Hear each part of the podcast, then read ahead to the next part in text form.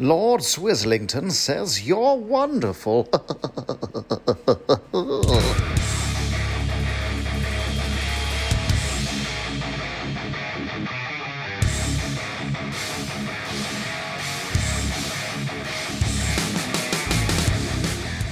Welcome, one and all, to Superhero Stuff You Should Know. I'm BenMan89, and with me, as usual, Andrew Burt's Ward Bush. indeed, and what award it is. What So- award he has. This month brings the 33rd anniversary of Batman 89. So this month we will be bringing you episodes related to Batman 89, as well as my coverage of the Batman 89 issue 5, releasing right before the release of issue 6, which will be at the end of the month. It's coming, everybody. I know people have asked me when's the issue 5 analysis. We've been very busy with other episodes, and because of the fact that it seems like it's like three or four months in between each issue, I wasn't in such a hurry this time. So it'll be coming. I promise. Uh, this is also the 30th anniversary of the sequel, Batman Returns, this month. So some of these episodes will Oh. kind of tie into Batman Returns in some way. But uh, we do have some multiple related Batman Returns tie ins throughout the year. We had our Unmade Catwoman episode in February, and we'll have a lot more to come regarding the different versions of Batman Returns in the development process. So stay tuned for that. But the first for this month is an unmade script treatment that I've mentioned many times before. We've sort of notoriously called it the one where Thomas Wayne gets killed in a bat suit.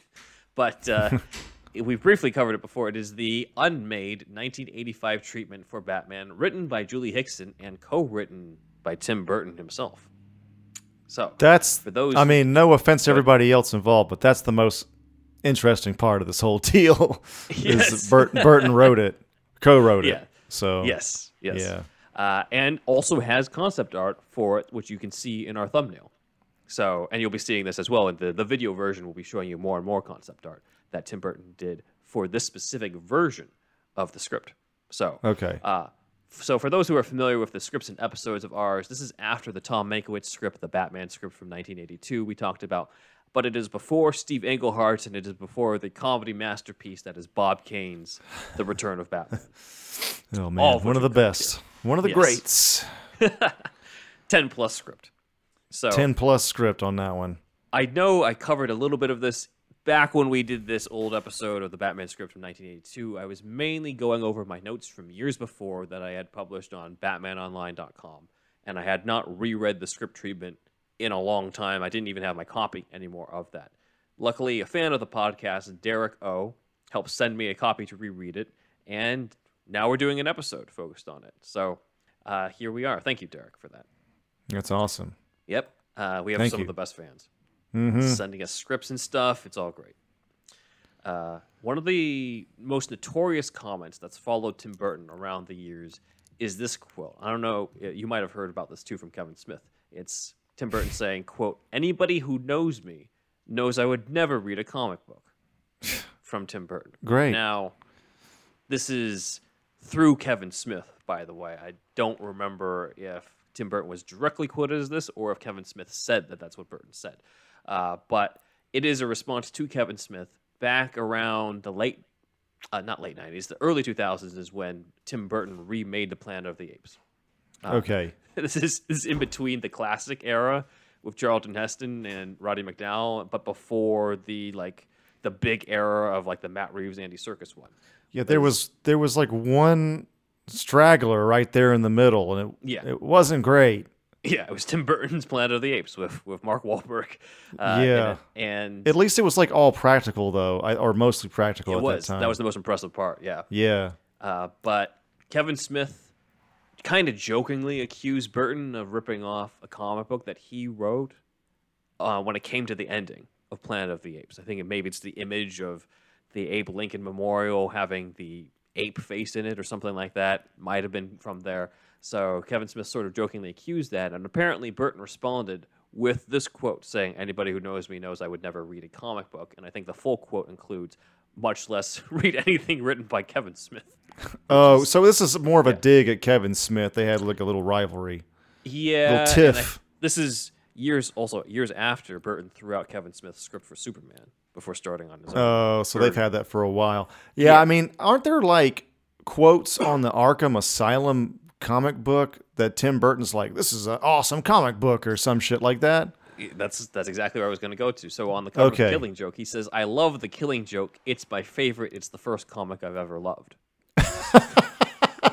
so So of Burton's just trying to dunk on Kevin Smith. yeah, yeah. there. So I think, uh, and also Michael Uslan, the producer, the, the basically the godfather of Batman cinema, is on record saying he gave Tim Burton several comics, several eras, including the Kane and Finger era, including the Steve Englehart, Marshall Rogers era of Strange Apparitions that we've covered on this.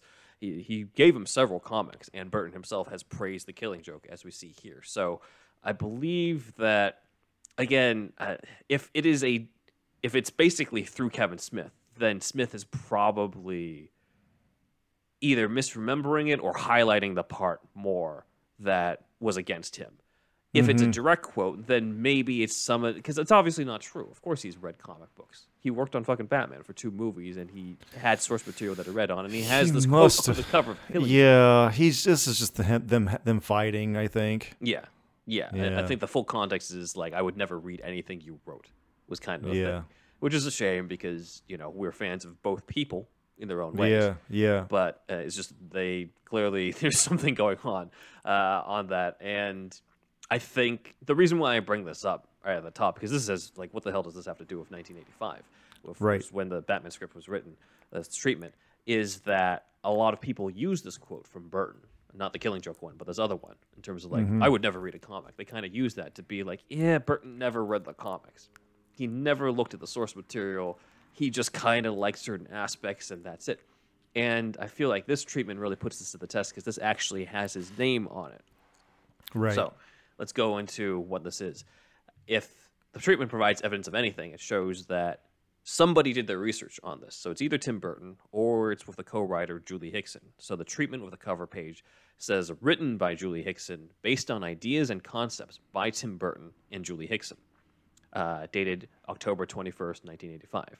Now, next question. Who is Julie Hickson? We know who Tim Burton is. Who is Julie Hickson? Uh, so Hickson is a collaborator with Burton's in the 80s, and she helped him as a writer producer. He did a TV special in the 80s on Hansel and Gretel, uh, which I have not seen. But he also um, did a short film that became the original Frankenweenie. Okay. So uh, Hickson was a producer on that, and she basically helped him in the early point of his career. And at this point, uh, they're collaborators. There's also reports of her being Tim Burton's girlfriend at the time, but I haven't really found anything to verify that outside of just IMDb trivia. Um, Okay. And she also wrote Homeward Bound 2, Lost in San Francisco. Oh shit! I saw that several times on VHS, both of them. Yes. So maybe maybe I should have highlight I should have led with that one.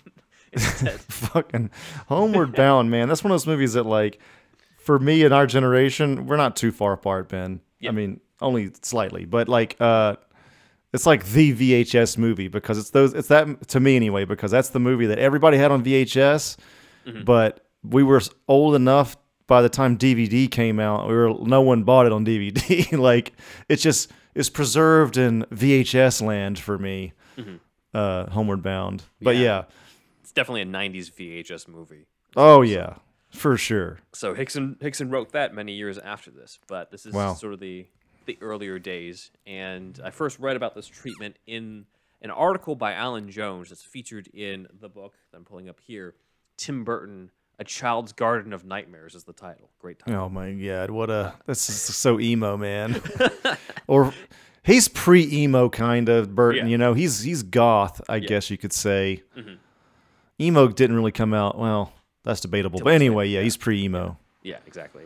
So the Child's Garden of Nightmares book is kind of a compilation of different articles, and so there's this article by Alan Jones, and I read this as a kid, and it says like Julie Hickson wrote a treatment. I'm like, who's Julie Hickson? Where's this treatment? I want to read it.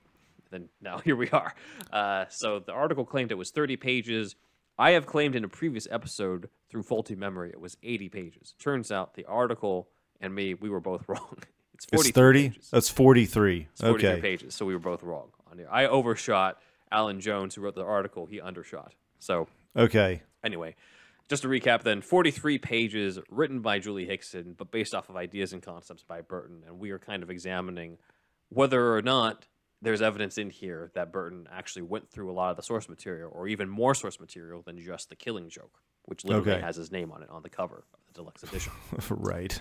So uh, we will basically dive into the script as well as show some of the concept art that Burton did for this. So one thing that's interesting, this treatment is split into formally split into three acts. A lot of scripts sort of have the three act structure inherently in it, but they don't necessarily have chapters split up like this. Kind of like think of it like Zack Snyder's Justice League, where it was kind of split into chapters. So uh, first act is called Loss. So here we go. Okay. Uh, the opening says a black screen. Suddenly, the edges erupt into brightly curling frames, or sorry, curling flames, framing the image with a vivid, vivid, sinister glow. So already, if that sounds familiar, the image that we're showing right now is the, the opening of the Dark Knight, which showed, you know, went from a black screen to sort of blue flames and stuff. So right. uh, that's cool. And then this would then transition into a close up of the Joker laughing directly at us. And here is concept art of Tim Burton's Joker, which looks very familiar, not necessarily to Jack Nicholson, but to Beetlejuice, doesn't it? Yeah. Anyway. Yeah. The stripes. Yeah. Yeah. So what we're looking at right now for the RO listeners is the concept art for the Joker that looks very different. Uh, he has red stripes. It's almost like candy cane design for his Yeah. for his jacket on that, and then the rest is kind of matching what is in the treatment. So I'll read that it, he has shock white skin, radioactive green hair standing on end as if permanently electrified. So that explains the sort of the long spiky-ish hair, sort of Beetlejuice-like on this concept art. And it says red red lips slashing into a chin so pointed it's like a demented exaggeration of a clown face. So very different from what we ended up getting. A lot more exaggerated, a little, a lot more Beetlejuice-like, and a little less Nick Dudman, who did the actual makeup on. Uh, Oh, nice. So It's uh, always like his doodles are like it's simple looking, but it's like his style is so. He already had so much style, you know. I guess he was. Yeah. He's definitely one of those kids that was uh, like always drawing, probably like constantly. Um, yeah, it, yeah. it has the feeling of like a kid's drawing, but like something twisted about it. yeah. There's there's there's humor in it, but it's also, you know, of course, dark. It's there's always humor in Burton's stuff, but it's Yeah. there's always something macabre as well, right? Mm-hmm. And there definitely is with this this Beetlejuice looking Joker. Yeah, So yeah. I thought I thought this was an interesting start for this. So it's literally just opening on the Joker laughing and then cutting to Gotham City. So here's how Burton describes, or Burton and Hickson, I should say it's Hickson since it's written by Julie Hickson. But Gotham City is described as a little New York, a little Max Fleischer, as we can see here. Oh, that's awesome, dude. Yeah. So that's a cool callback. And then it says a lot of Fritz Lang's Metropolis, which is what we see on the right. So Mm-hmm. ironic because as we've brought up before in a previous episode, Anton Furst, who did the production design, he claimed he didn't take any inspiration from the film Metropolis. He hadn't even seen it in years when he was working on Batman 89, but yet still people had comparisons and I think they're kind of unavoidable when you're doing like your own made up city in a movie. You know, Yeah, like it's going to happen. Yeah. Yeah. It says aerial tramways loop through the city like sci-fi dreams, which is kind of similar to what we see here in Metropolis. Uh, fantastic Langium architecture stretches skyward. Bright blimps slide by. We could have had blimps in the Burton. In the Burton Dude, the bl- blimp would have been cool, man. I don't know why. It's it's it's because it's the animated thing, right? Like I think so. Yeah. Yeah, it's just- it just fit- the animated series brought to life. there's something inherently Art Deco about blimps, maybe. Yeah. Oh well, you can make them Art Deco very easily. Mhm. Yeah. Yeah, just the, just the feeling of it being there is cool. Yeah. It says traffic squirms through the lacy thoroughfares like a funeral march of fireflies. I like Hickson's description here. It's yeah, it's good. Yeah. Uh, we then, of course, go. We gotta, we gotta go into the origin. But let's remember, it's 1985. We hadn't formally seen Bruce's parents get shot in front of him yet, and nowadays people are sick of it.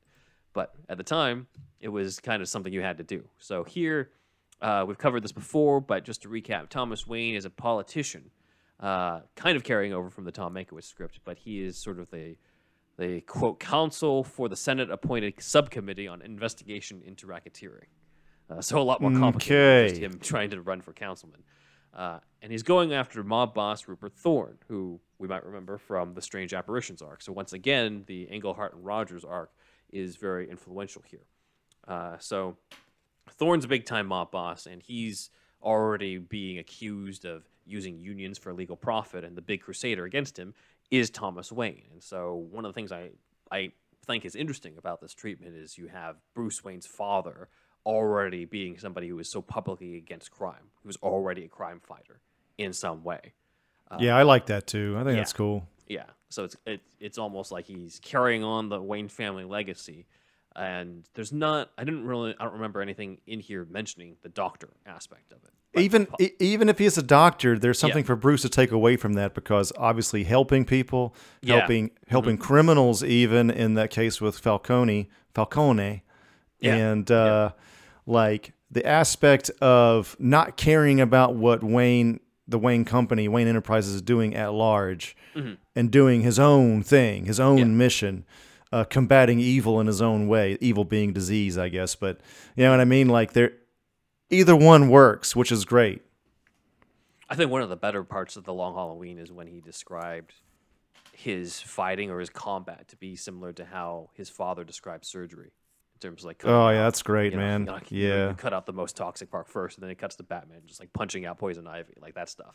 Oh yeah. I like that Yeah. part. That is that is cool. That was I mean them mentioning the Hippocratic oath in in the in the movie too, I thought was great. Like Yeah. I'd love more stuff like that in the movies. It's always good. is great, yeah. So we do meet a young 10 year old Bruce Wayne in the audience watching his father with awe, and we see the bond with him and his family. You know, this is years before Batman begins, so they really want to establish this bond with him and his father. He and Thomas sort of race each other up the stairs. and They both fall down the stairs and they're laughing together. You know, just happy times that we know are going to be ripped from him almost immediately from this. Uh, and Right. Thomas Wayne has a heart to heart with Alfred, who's there, of course, and, and Thomas worries about, you know, I'm this public figure going up against organized crime. I'm worried about what's going to happen with me and my family. And so he makes Alfred promise to take care of Bruce should anything happen to him. Which, again, a very smart beat, I think, on Julie Hickson and Tim Burton's part here in terms of establishing, like, why does Alfred, like, why is this all entrusted on the butler? Why is this all entrusted on the servant at the end of the Right. day? Right, So- right. Smart stuff. Uh, we then meet Martha Wayne, and the family has dinner, but the dinner gets interrupted by a phone call, which Thomas picks up, and we can overhear that it's something threatening, and he yells at them to not call at him again. So clearly, Rupert Thorne is escalating the situation. So, to distract Bruce, Martha has him change into costume uh, because they're going to a costume party. So, of course, to fit the theme, Thomas Wayne is dressed in a batsuit. so, Okay, there we go. we have our first major lift from the older comics. This was in the 1950s comic, the first Batman, which showed Thomas Wayne once wore a bat suit looking very similar to the original Bill Finger designed bat suit from the 1939 comics. Uh, and he once wore that to a costume party. And of course, I feel like that was very influential on the Flashpoint Batman decision. It was just like, eh, it's his Yeah. father. I thought that all that came out, but like at that time with the Flashpoint stuff, Mm-hmm. it's interesting that this DNA is traced way, way back. Yeah. And To it, this- it's through Bill Finger. Bill Finger wrote this. Oh, comic. so the OG himself. Yeah. It's interesting. By the way, real quick for the uh, listeners out there, let us know because you don't read a whole lot of like Earth Two or whatever Bat- Thomas Wayne Batman, right? Do you, Ben?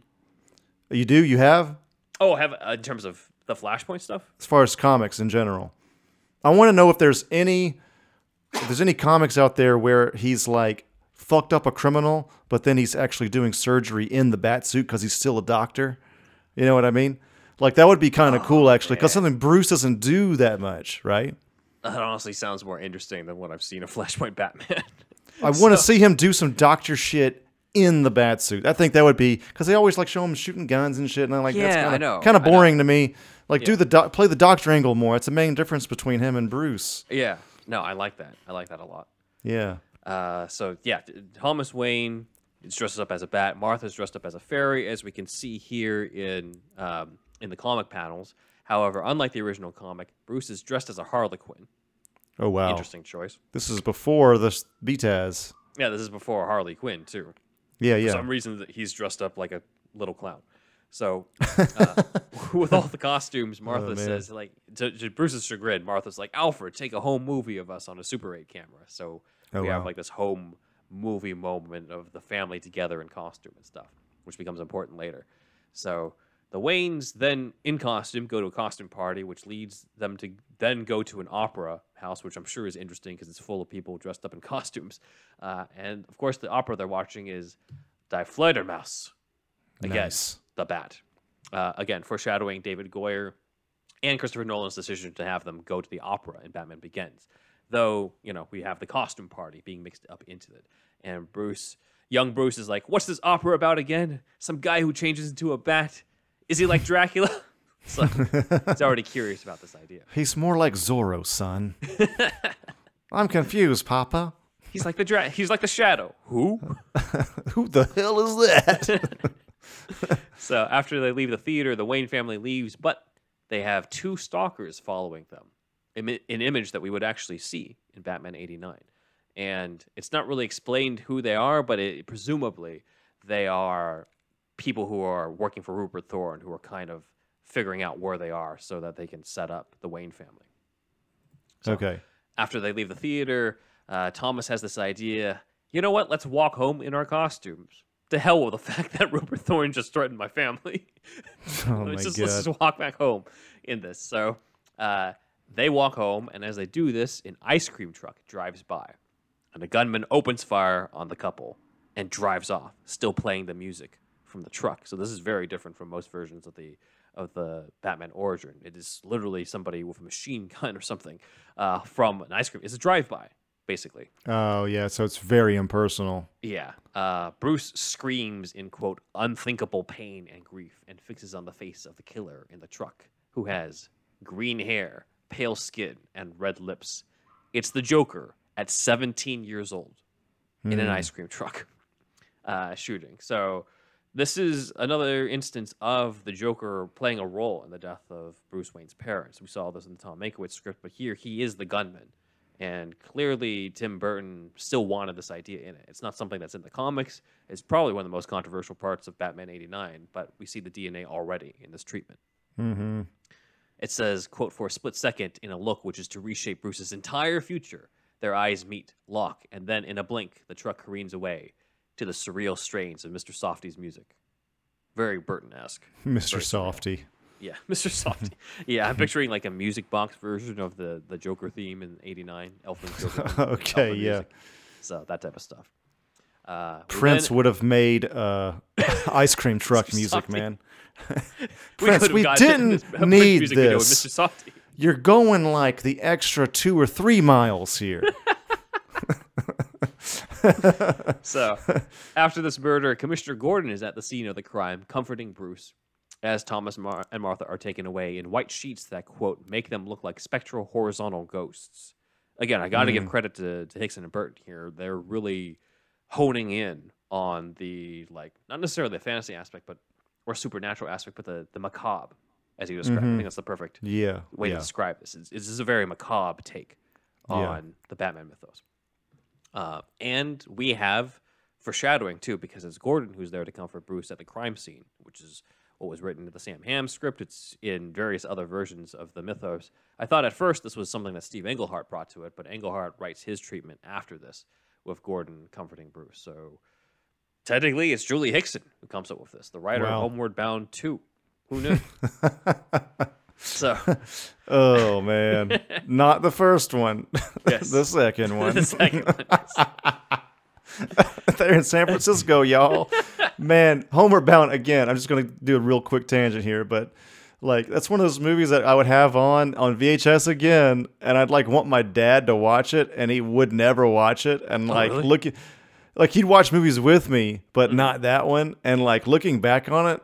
As an adult, I'm like, oh yeah, I, I could see why you wouldn't want to watch that shit. Like it's fucking dogs talking to each other for fucking three hours, two hours. No thanks, son. Yeah, da- he, you could watch. I'll let you watch it by yourself. You know, it's like that kind of thing. okay. All right, Dad. oh shit. Well, after these murders, Alfred finds young Bruce and vows that as long as he's alive, Bruce will never be alone. Again, because he's fulfilling the promise he made to Thomas Wayne earlier that night. Very right. fortuitous that Thomas made him say that right before he got gunned down, but that's what ends up happening. So I think we have a very solid, other than the very weird instance of Thomas Wayne getting shot down in a bat suit by Joker in a Mr. Softee truck, we have a pretty solid origin, I think. yeah, it's good. That's cool.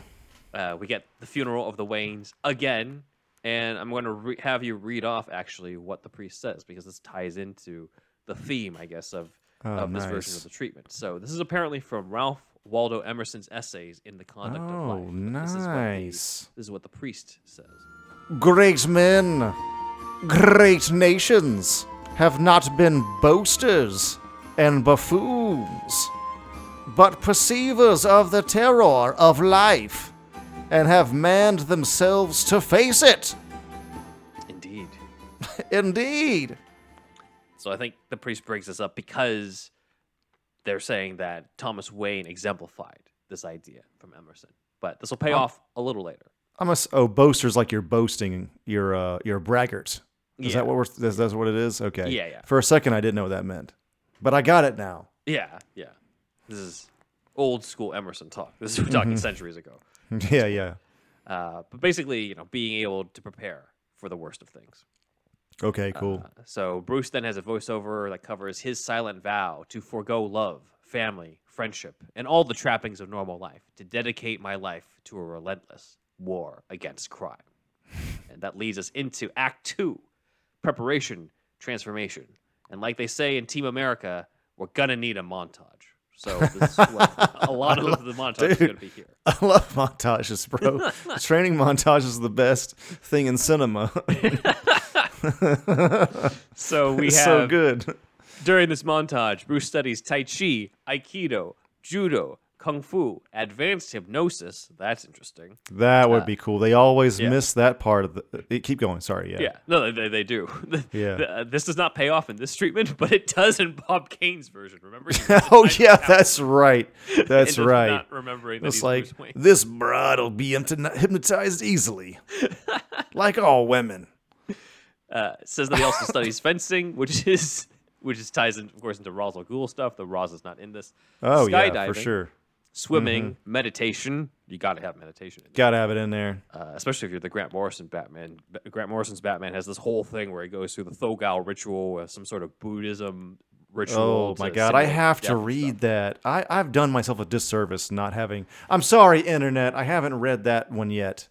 I'll I, get to I'll it. have I'll have recommendations in terms of how to get through that one because there's Okay. so much that's tied into the previous 70 plus years of Batman lore before Grant Morrison wrote that that you kind of have to read some of those first. Yeah, I just love how whacked out Grant Morrison is. I'm glad. I'm glad he exists. yes. I'm glad he's out there reading every single comic before he writes one. Everything is canon. Everything Yeah. is canon. I love that approach. He uh, said he said when he before he started writing Flash, he read all Flash, and I'm sure he did this with all with Batman too. He's Yeah. just, he's just that guy. So we got meditation, we got archery, uh, though obviously Oliver Queen's going to use that more. It also says he masters all major languages, adept at gymnastics, acrobatics, chess, criminology, law, medicine, astronomy, astronomy, physics, and dabbles. He, he gives Stephen Hawking some notes. And the last part is interesting: dabbles with magic and witchcraft. Again, adding to the macabre. So that's not Morrison writing that. That's interesting. That I could see him the Ride of doing that though. Yeah, right. I could, I could say again, Homeward Bound too. So I, I could see him studying that kind of shit, if not to believe, not to believe it, of course, but just to fucking know it, just to know that it's out there. Uh, Yeah, 'cause it's it's like- culturally appropriate, a cul- culturally, you know, um, not indicative, but it's relate, it's relative to culture, I guess. I don't know. I think it's it's this case where I'm just like, if I am to fight against evil, and I find that evil extends beyond the, you know, the world I've taken for granted, then I have to prepare myself.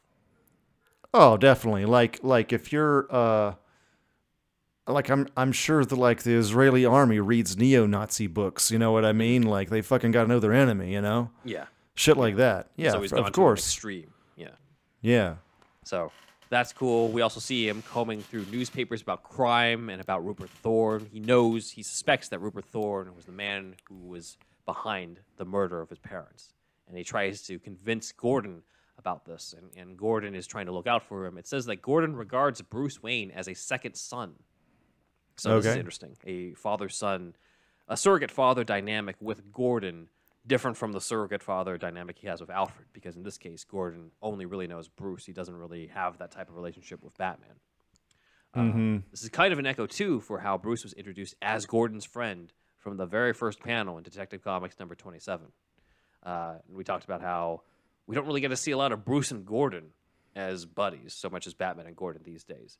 We kind of get to see this in some way in the Gotham TV show where Bruce sort of saw Ben McKenzie's Gordon as another surrogate father, second to Alfred, of course. Okay. But uh, this is an interesting idea that's brought up for that. Would have definitely given Pat Hingle's Gordon a lot more to do in uh, in the Burton. Yes. He didn't have much like, to He do gave us there. the signal. Great line, great line delivery though. I, I That that is- that, like stuck in my brain eh, like when I was a kid, just the way he said that. Oh yeah, no, it's iconic. Yeah. Uh, Bruce also develops a basement hideaway, only accessed through a secret panel hidden behind a fake bookcase in the mansion library. This contains the flowcharts of Rupert Thorne's criminal organization. There's an elaborate gym and trapeze set, criminology and science lab, state of the art computers, processor and tracking systems, at least for 1985. Basically, I like it's I like to think I like to think that when he's training, he's like like you said, he's learning languages and like doing gymnastics. Like I think I'd like to think he doubles up. Like he, he does it at the same time. Yeah. yeah, yeah, he's like learning Egyptian or something, and while you know doing push-ups or doing you know some sort of something physical. rings. Yeah. Yeah, on the ring, doing the rings or something. Yeah. Yeah, exactly. Bruce also Yeah. watches the home video of his parents in costume every He also watches Homeward Bound every and night. Homeward Bound too. Homeward Bound too.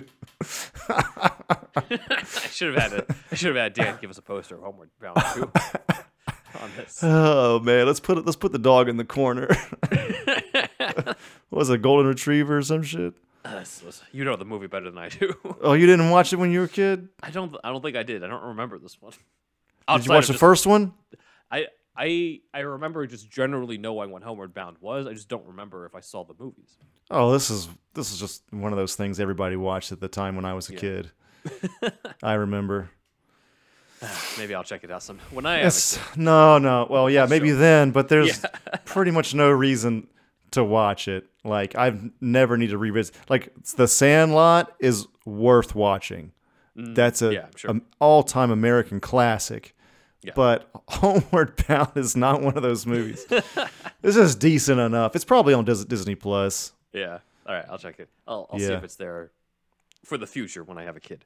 Yeah, yeah, So, yeah. Uh, so Bruce is doing all this training stuff, and then we cut to years later where the Joker breaks out of prison and terrorizes Gotham, threatening revenge against Rupert Thorne, who somehow went from being a notorious mob boss to being the mayor of Gotham City. I don't know how that happened, but you know, we have another concept art piece here with the Joker. Again, the shock green hair. He's almost got like a Yeah. Wolverine style haircut yeah, yeah. in this one, uh, but very exaggerated smile on this. Again, different from what we got. So how many how many Joker drawings are there, and how many Batman drawings are there from from Burton? There's more Joker drawings than Batman ones. He loves the villain. He loves he loves not evil. surprised. Yeah, it's Yeah. not surprised there's more Joker. Like, yeah. Also, his Batman illustrations are just the silhouette. Oh, really? Okay. Yeah. There's not really a bat suit design. I think he was more interested in from like a design standpoint, regardless of like the writing Yeah. or who, what character gets highlighted. Because there's a lot more Batman than Joker in this specific treatment. But in terms of the design, I can see how Joker's a more interesting design. Oh, for sure. I mean, if you're if you're some people just love the villains, man. I'll Mm-hmm. also like, you know, that's just how some people are. Like, I, you know, I, I know people that, you know, grew up watching Power Rangers and they like the monsters more than the Power Rangers. You know, they watched it for the monster. Yeah. So like, you know, generally like horror fans, I guess.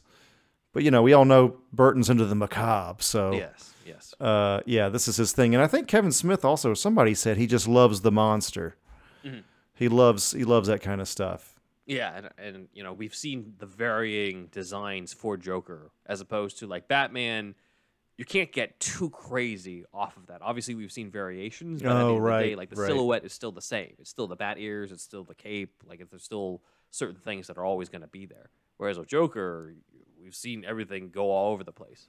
That's true. It yeah, he's you know cross dressing sometimes and shit like that. You know. Yeah. So yeah. Uh, so Joker's free and he creates chaos in multiple ways.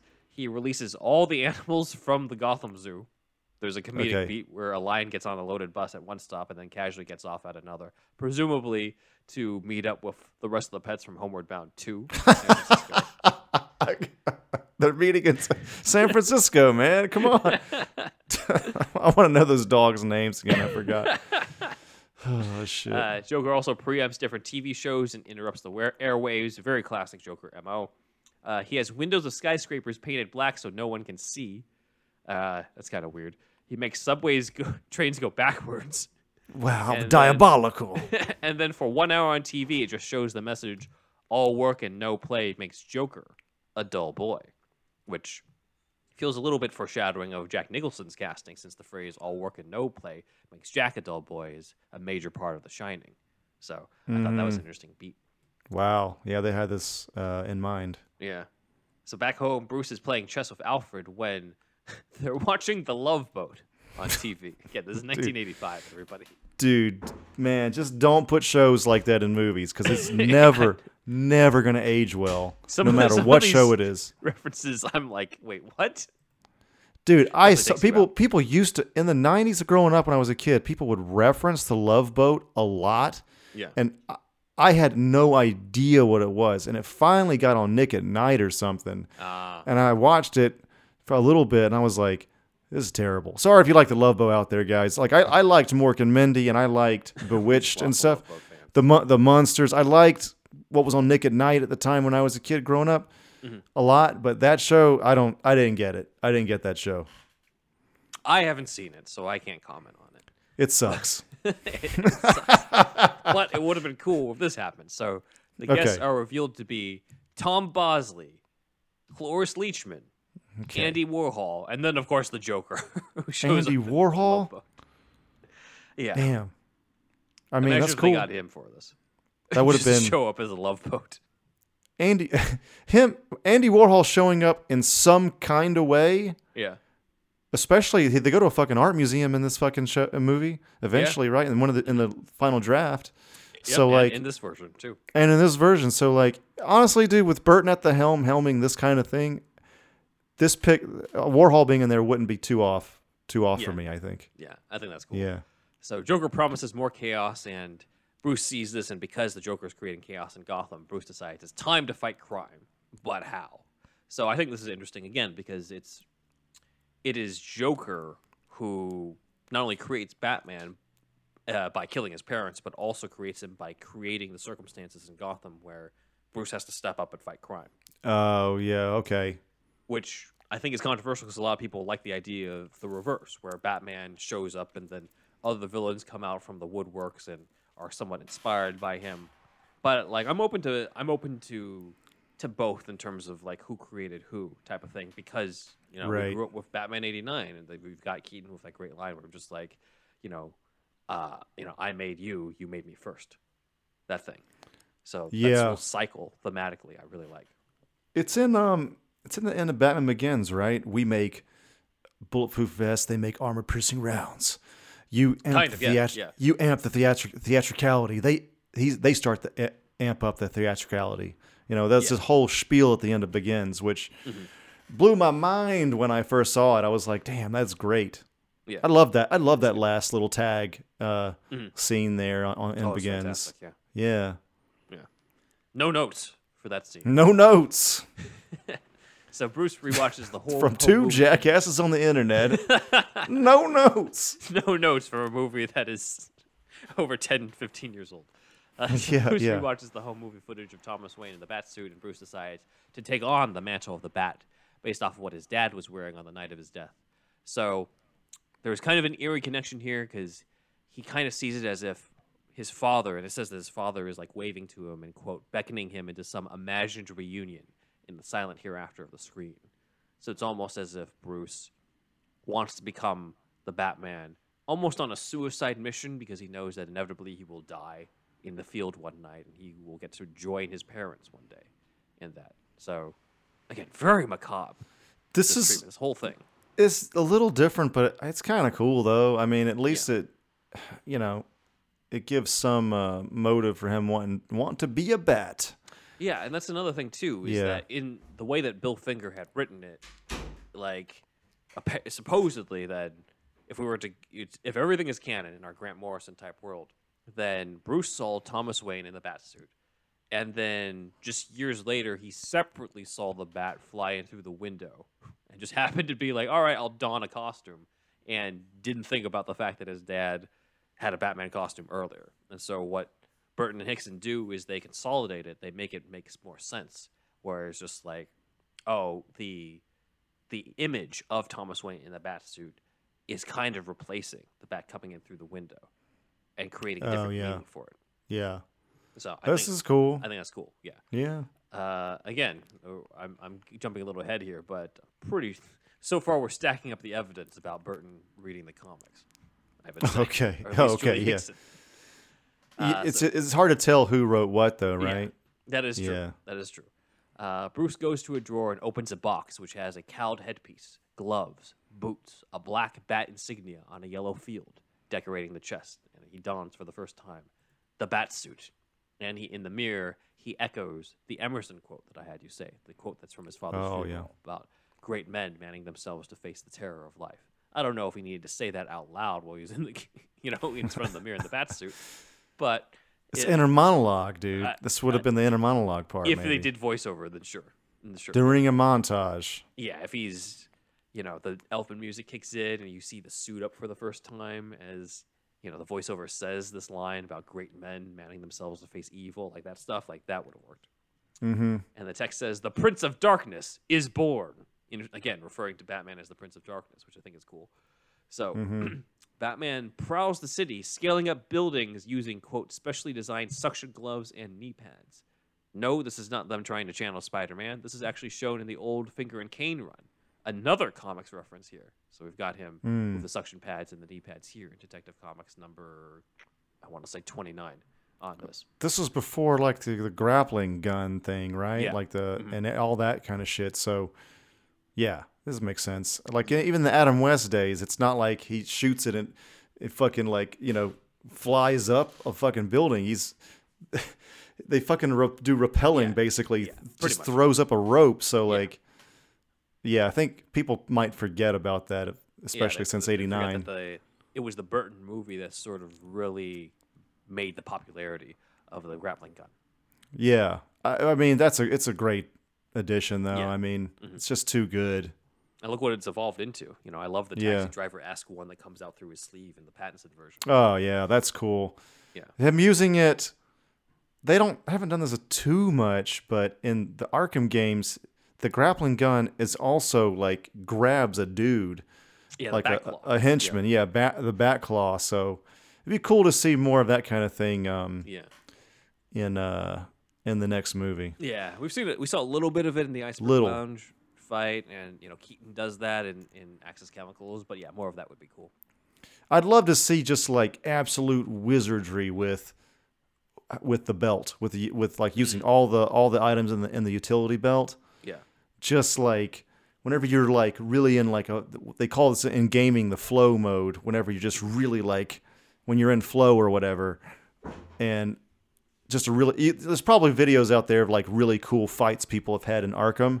Hell, just fucking screenwriters if you're out there, if whoever Tomlin or whoever's writing the next one, if you're listening to this, just base it on the fucking game, man. Like what Snyder did, dude. yeah, You know? yeah. At least with the uh, the action and the game mechanics. And just like this item, then this item, and this item, and like yes, punches. Anyway, I digress. Yeah. I, I would hope we see more of that simply because, you know, it was supposed to be year two Batman and we're supposed to see the evolution of that stuff. Yo, yeah, oh, So, yeah, yeah. and our Batman in this script will evolve too as he's off to face the Joker for the first time. So, Joker tries, uh, our Patreon listeners got the first taste of this, but Joker's de- debut in this is to launch a 100 foot Christmas tree like a rocket, like in Christmas with the Joker. I'll allow it.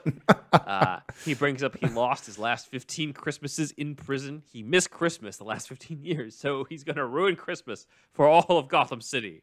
So Joker's kind of the Grinch in this. This is like just like a little bit of West here. I, know, think. right? I don't think I don't think he would have hit his tone that he event that he that he wanted to ultimately. I have trouble hearing Jack Nicholson say these lines while riding a giant Christmas tree. I could see Nicholson just be like, "I'm out. You had me at first, first pitch, but this Christmas tree shit." And then, that's when they're like, "Oh, Jack, I'm sorry. We'll uh, we'll rewrite it." We'll rewrite this. Yes. yeah, that's the, the next the next treatment was because of Jack. Jack complaining about Christmas trees. Yeah. like shit, we got to rewrite this, but it's Yeah. because of this Christmas tree that Batman debuts to stop him. So uh, this is concept art again of the Batman from Tim Burton. Again, notice it's the silhouette on top of the building. It Just in silhouette. suit. Yeah. But also, again, it's it's a horror macabre kind of thing. Like this is when Batman's scariest. Yeah. right? Like Mm-hmm. you you don't quite know what it is. It's um yeah, so I can see why he draws like that. This is Yeah, this is really how he likes Batman. Mm-hmm. You know, this very mysterious figure, Shadow. And this definitely carries over into the final movie. You know, the first time he shows Yeah. up, you see him in the background with the cape outstretched, just like in this image. Ah, So dude. That carries over. What a simple move it was. Just like Mm-hmm. just moving the cape up like that. Like it's just so ah, just it's just so simple and great, you know? Yeah. No, definitely.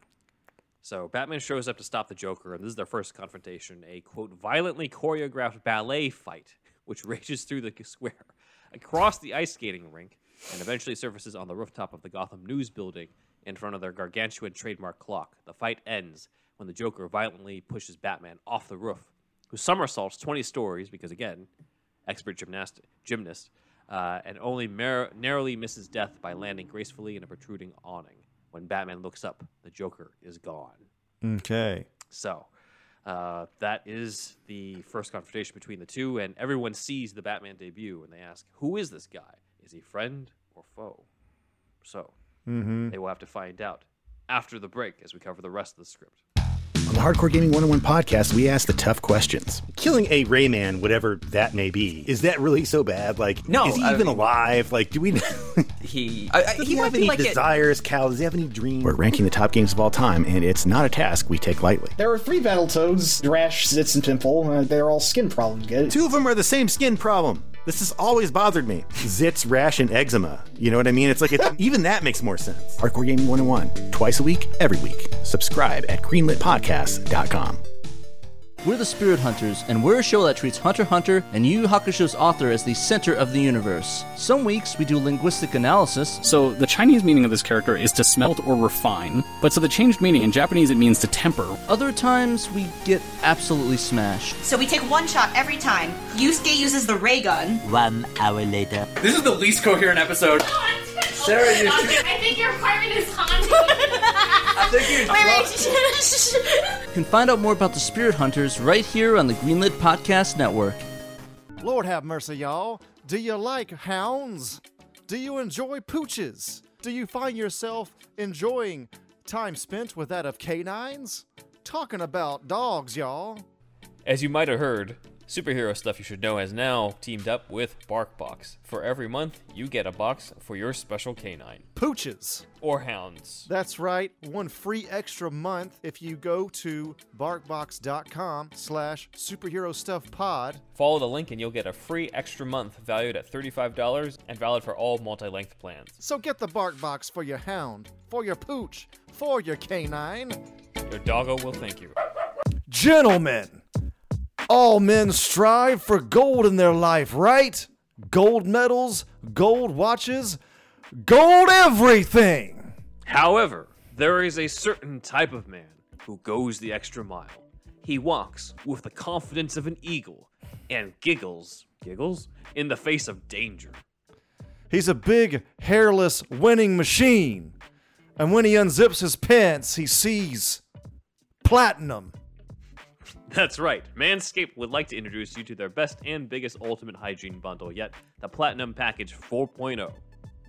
Manscaped is the leader in below the waist grooming. Now trust them with the whole shebang. Join the 4 million men worldwide who trust Manscaped by going to manscaped.com for 20% off and free shipping with the code Johnson's Ballsack. Yes, use Johnson's ballsack and use Manscaped. It'll help your confidence and to basically cut to brass tacks, it'll make your dick look bigger, guys. it'll just make the Johnson look bigger. That's all you need to know. It'll make your dick seem bigger. I don't know how to make it clear. so Johnson's Ballsack, that's the code at checkout at manscaped.com. Manscaped's brand new Platinum Package 4.0 is the biggest bundle they've ever offered, giving you a bulk discount on Manscaped's top product. The Manscaped Platinum Package 4.0 is the one stop shop for the man who deserves it all. They designed this package to allow you to fully align your entire hygiene routine with elite products. Inside this platinum package, you'll find their Lawnmower 4.0 trimmer, Weed Whacker ear and nose hair trimmer, Ultra Premium Body Wash, Ultra Premium 2 in 1 shampoo plus conditioner, Ultra Premium deodorant, Crop Preserver Anti Chafing Ball Deodorant, Crop Reviver Ball Spray Toner, Anti Chafing Boxers, and the Shed Travel Bag to hold your goods while traveling. The Lawnmower 4.0 body trimmer and Weed Whacker nose and air hair trimmer feature proprietary advanced skin safe technology to protect your delicate parts and holes. Both are waterproof, so you can shave with less mess. In addition to shaving, you can now completely upgrade your shower routine with the Ultra Premium Body Wash and Ultra Premium 2 in 1 shampoo and conditioner. You'll have your skin and hair feeling hydrated and smelling fresh. Don't forget to apply their aluminum free, ultra premium deodorant for that cologne quality scent on the go. But it's not just your pits that stank, your balls can stank too. Thankfully, the Crop Preserver Ball Deodorant and Crop Reviver Ball Toner can solve this problem for you. Once they touch your sack, you'll never go back. Tone the balls, y'all. Manscaped even threw in two free gifts to their Platinum Package 4.0 the Manscaped Boxers and the Shed Travel Bag. Bring your comfort and boxers to another level. The Platinum Package 4.0 covers all the bases from head to toe. The best bang for your shebang. Get 20% off and free shipping with the code Johnson's Ballsack at manscaped.com. That's 20% off with free shipping at manscaped.com and use the code Johnson's Ballsack. It's time you enjoyed the finer things in life and get yourself a platinum package for your platinum package. Eliminate clutter and embrace the freedom of HyperX wireless gaming gear for PC and console. Power through all the great monthly PlayStation Plus games with the Cloud Stinger Core Wireless for PlayStation. Enjoy lightweight comfort with the reliable wireless freedom so you won't miss plot points when you head to the fridge. High quality HyperX wireless products can be found at most fine retailers, as well as online at Target, Best Buy, and Amazon, or you can shop for them directly at hyperx.com and hp.com. And we're back, and so we're going to cover the rest of the 1985 treatment from Homeward Bound 2's Julie Hickson and Tim Burton. Of Homeward Bound 2 fame, Yes. Julie Hickson. oh, man. So uh, we left off. Batman has fought Joker for the first time. He has debuted, and the next day, Gordon calls on Bruce Wayne to talk about the Batman, asking if he knows Oh. anything about Batman. And at one point, he warns Bruce about taking the law into his own hands, implying that Gordon, in this treatment, suspects Bruce is Batman way f- in the beginning, Okay. which I think is interesting. Yeah, uh, that's that's different, right? Yeah, very different. Also, not at all anything that we saw with Pat, Pat Ingles Gordon. So, again, Yeah. Gordon's a lot more developed in this treatment, along with Batman and basically everybody in this. So, uh, I thought that was cool on this. And Bruce naturally tells him he doesn't know anything about what's going on with this Batman or, and, and everything. So, uh, it's kind of it's something that I think even Sam Hamm, who wrote the final script, uh, suspected, which is that Gordon kind of knows, but kind of gives him the respect of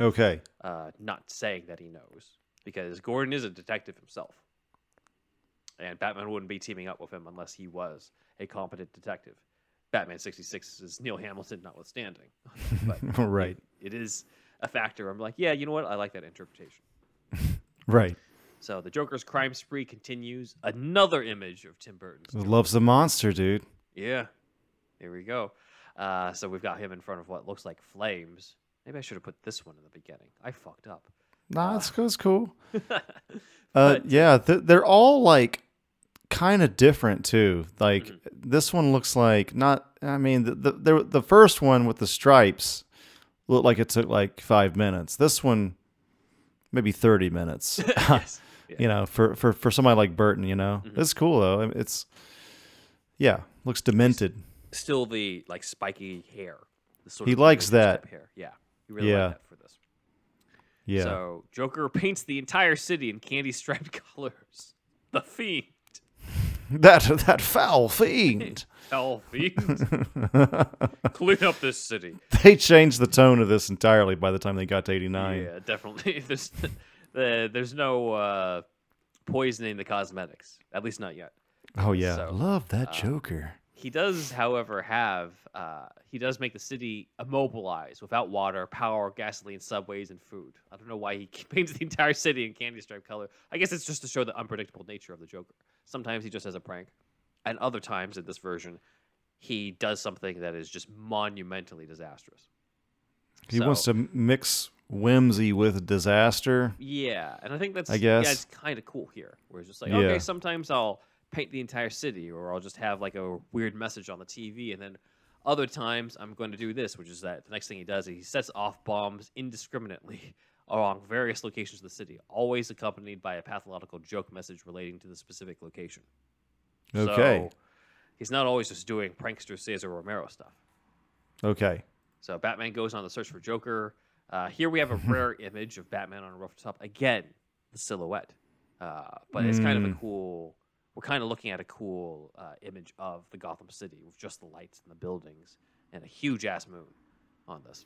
It's a really big moon. Yeah. But something interesting about it, like it's a very like like the how can I say this? This the sky looks wavy. It looks like a looks like a Mm, yeah, looks like waves. Looks it's very surreal. It's Yeah. very um maybe not nightmarish, but it's dream it's kind of dark dreamscape. It, it does remind me because I'm looking at it right now in, in, in my office, but it kind of reminds me of when somebody did the Vincent Van Gogh Starry Night, but they made Yeah. Starry Dark Night and put Batman Yeah. in it. It looks a- like that. It does look like that a lot simpler, but yeah, it's I guess because it's a it's a wavy night sky. Yeah. But uh, it's cool. I you know I think his style is, is pretty cool. You know. Yeah, it is. Yeah. So this image is rare. It is actually featured in the 2014 concert of Danny Elfman's music at the Nokia Theater, accompanied by his Batman themes, of course. And I had Dan go through and provide screenshots from it so that we could show that to you guys. Wow.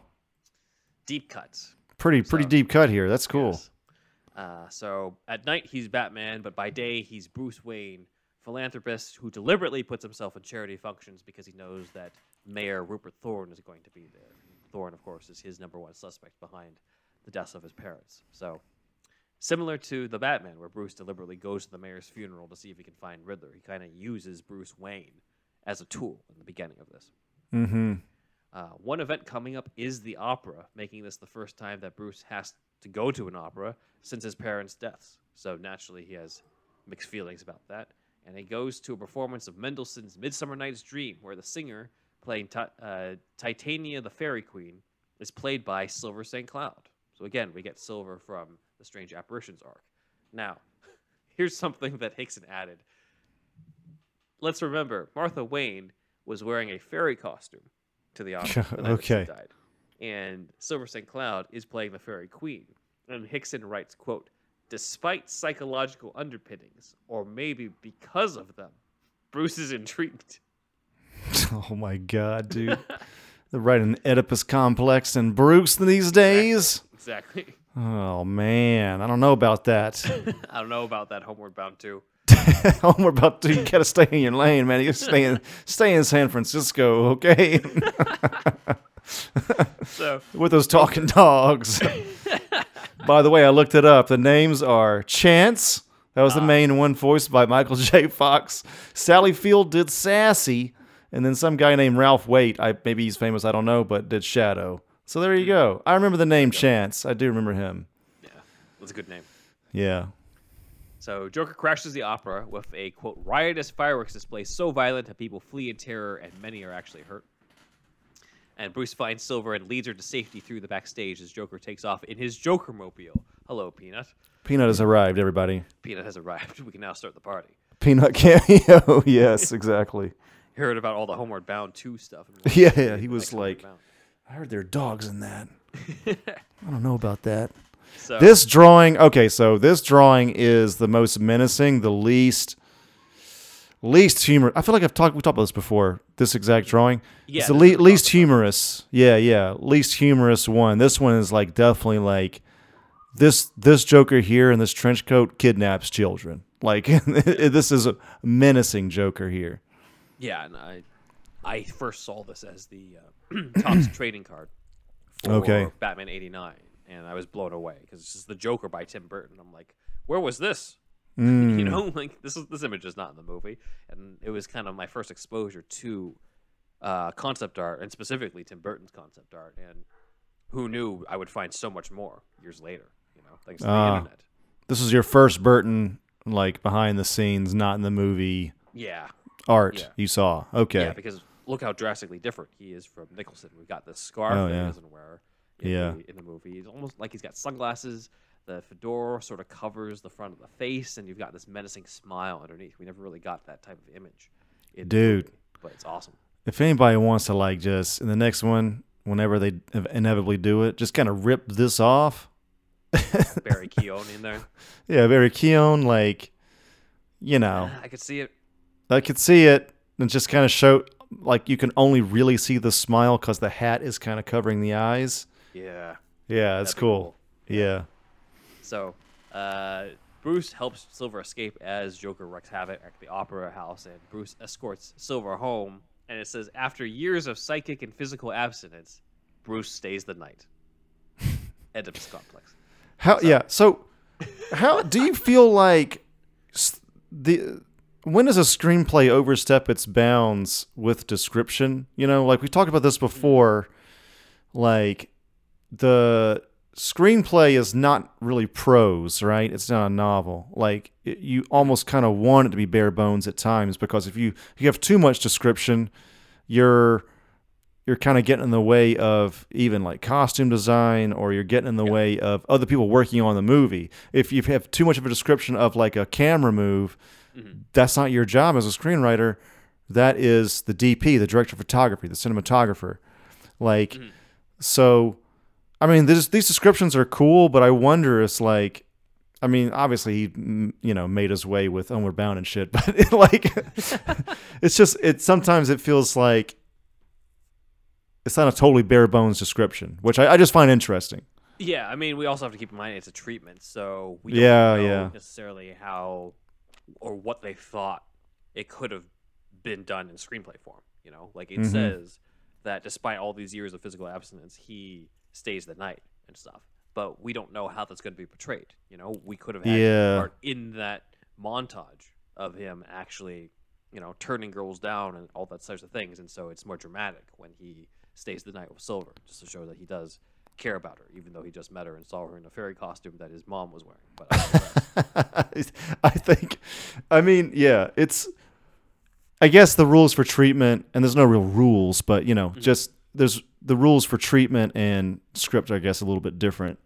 Um, but like, for example, just to just to illustrate to the to the listeners and the people out there, you know, instead of saying, you know, they wait a minute before they speak, generally the screen screen a screenplay will say beat.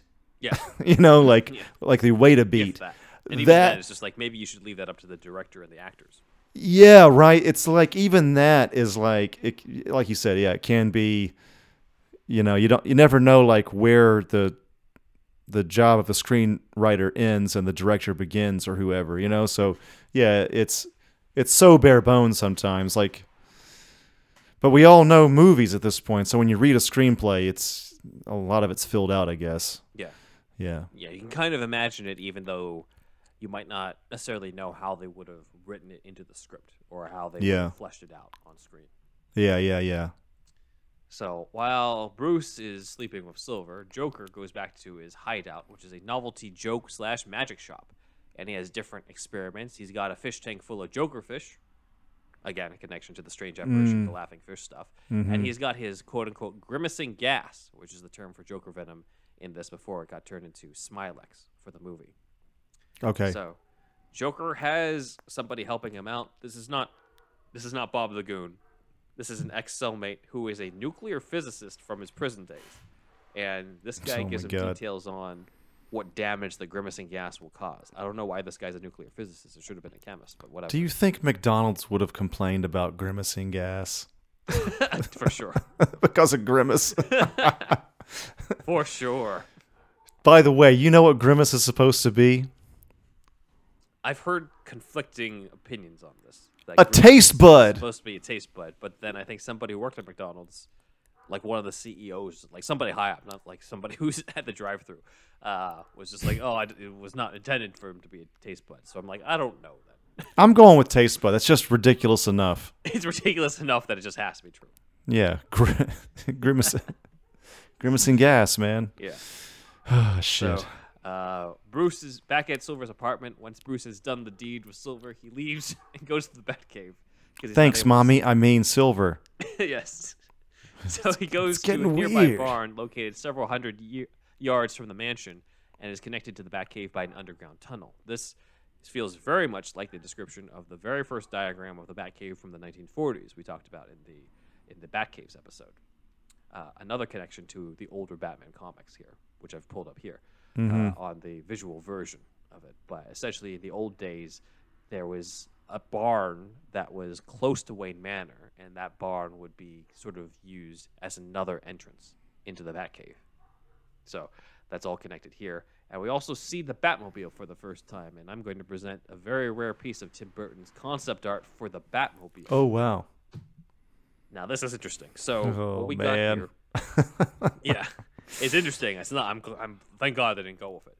But it's essentially just a shell with the bat symbol on it, and the shell like grows the back fin and then wheels and then takes off. Is what we have here. All right. So you remember when I said Mr. Freeze was over designed? Yes. This would be a case of uh, under designed. Yep. I like Kinda the f- needs more. I like that he wants to be simple. I really appreciate that. But like an egg kind of thing, I don't know, man. I mean, it looks like a toy though. I mean, at least it has that. But I'd be curious to see the toy of this. yeah, it looks like one of those, one of those like you pull, you put, you put on the floor and you push back and then it goes. Yeah. It looks like one of those. Yeah, to sort of have it transform from just that egg. Oh. The thing is, I don't know what the egg thing is supposed to be. If it's supposed to be for stealth, it doesn't really work because like everyone's going to be looking at it, being like, "What the fuck is this Ben. egg-shaped metal thing with a bat symbol on it?" I'm now so upset that there's no Transformer Batmobile. Ah. Has that never happened? It must have happened. Let's get Zach away from his kid in order. to Yeah, yeah, yeah.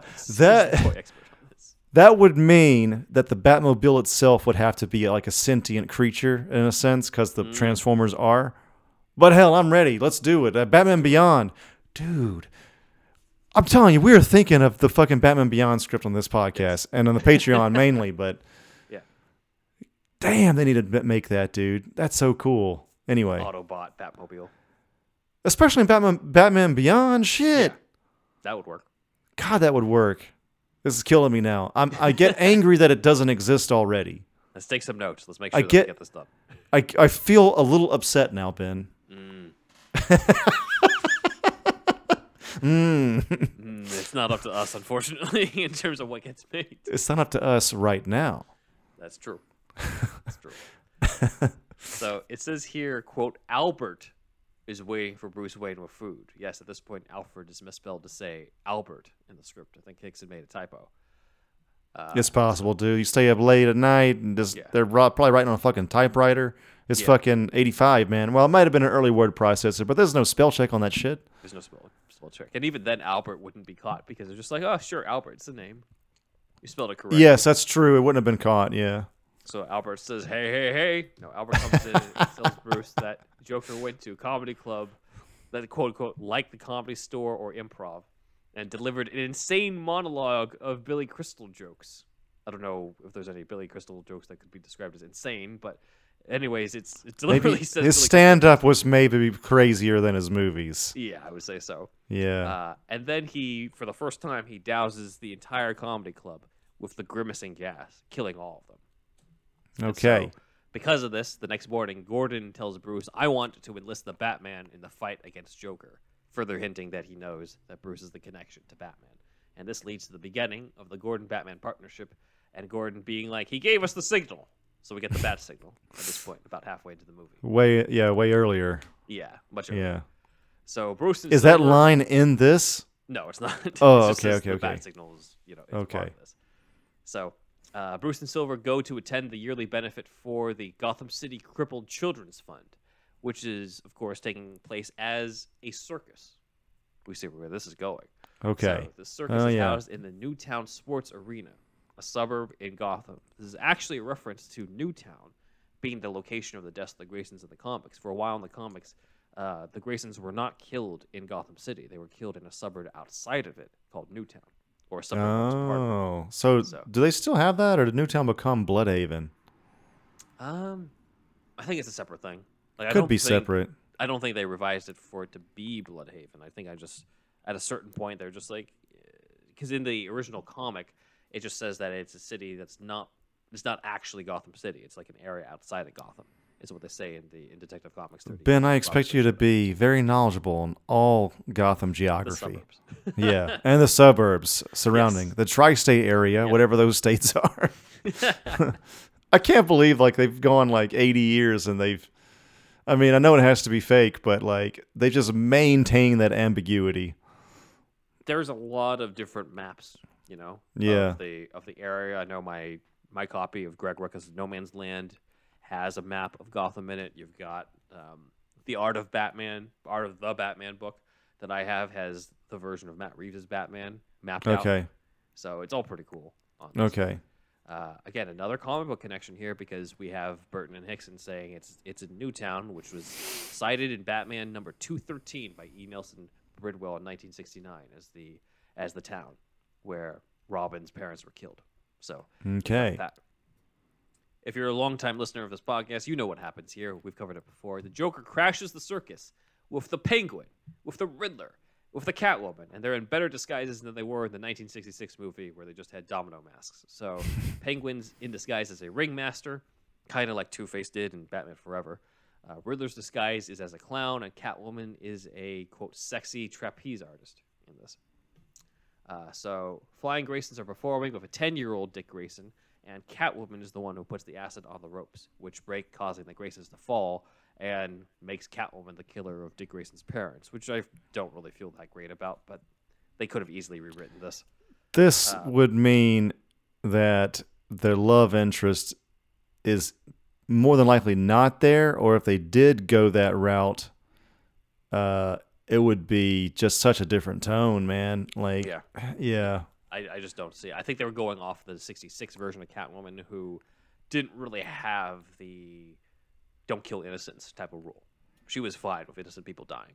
The 1966 Yeah. version of Catwoman, as opposed to a lot of the other, the majority of versions of, of Catwoman. So uh, here, Dick Grayson's parents die, but Dick also falls when the ropes break. But it says that his lighter weight causes him to veer into a nearby pole, deflecting his fall into a stack of hay bales piled along the sidelines. The effect is that of a baby bird falling out of a tree into a nest.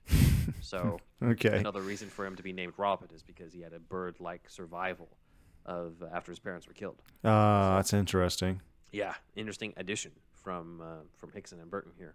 Mm-hmm. So, Joker claims credit for the deed. He escapes with the other villains through fire and confetti bombs. Penguin, Catwoman, and Riddler are never seen again after this. So there's kind of no point to their cameos. Yeah, they could have just been his goons.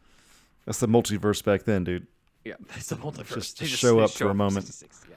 Yeah. So Bruce makes his way to Dick, concerned for the child and knows what he's going through. He carries Dick Grayson to the car with Silver by his side, and he remembers what Alfred told him the night that that the Joker killed his parents. And he turns to Dick and he says the same line, saying, "quote As long as I live, you will never be alone." Now we're going to move into Act Three, called Retribution and Family. Retribution. Yes, it's great. It's a great word.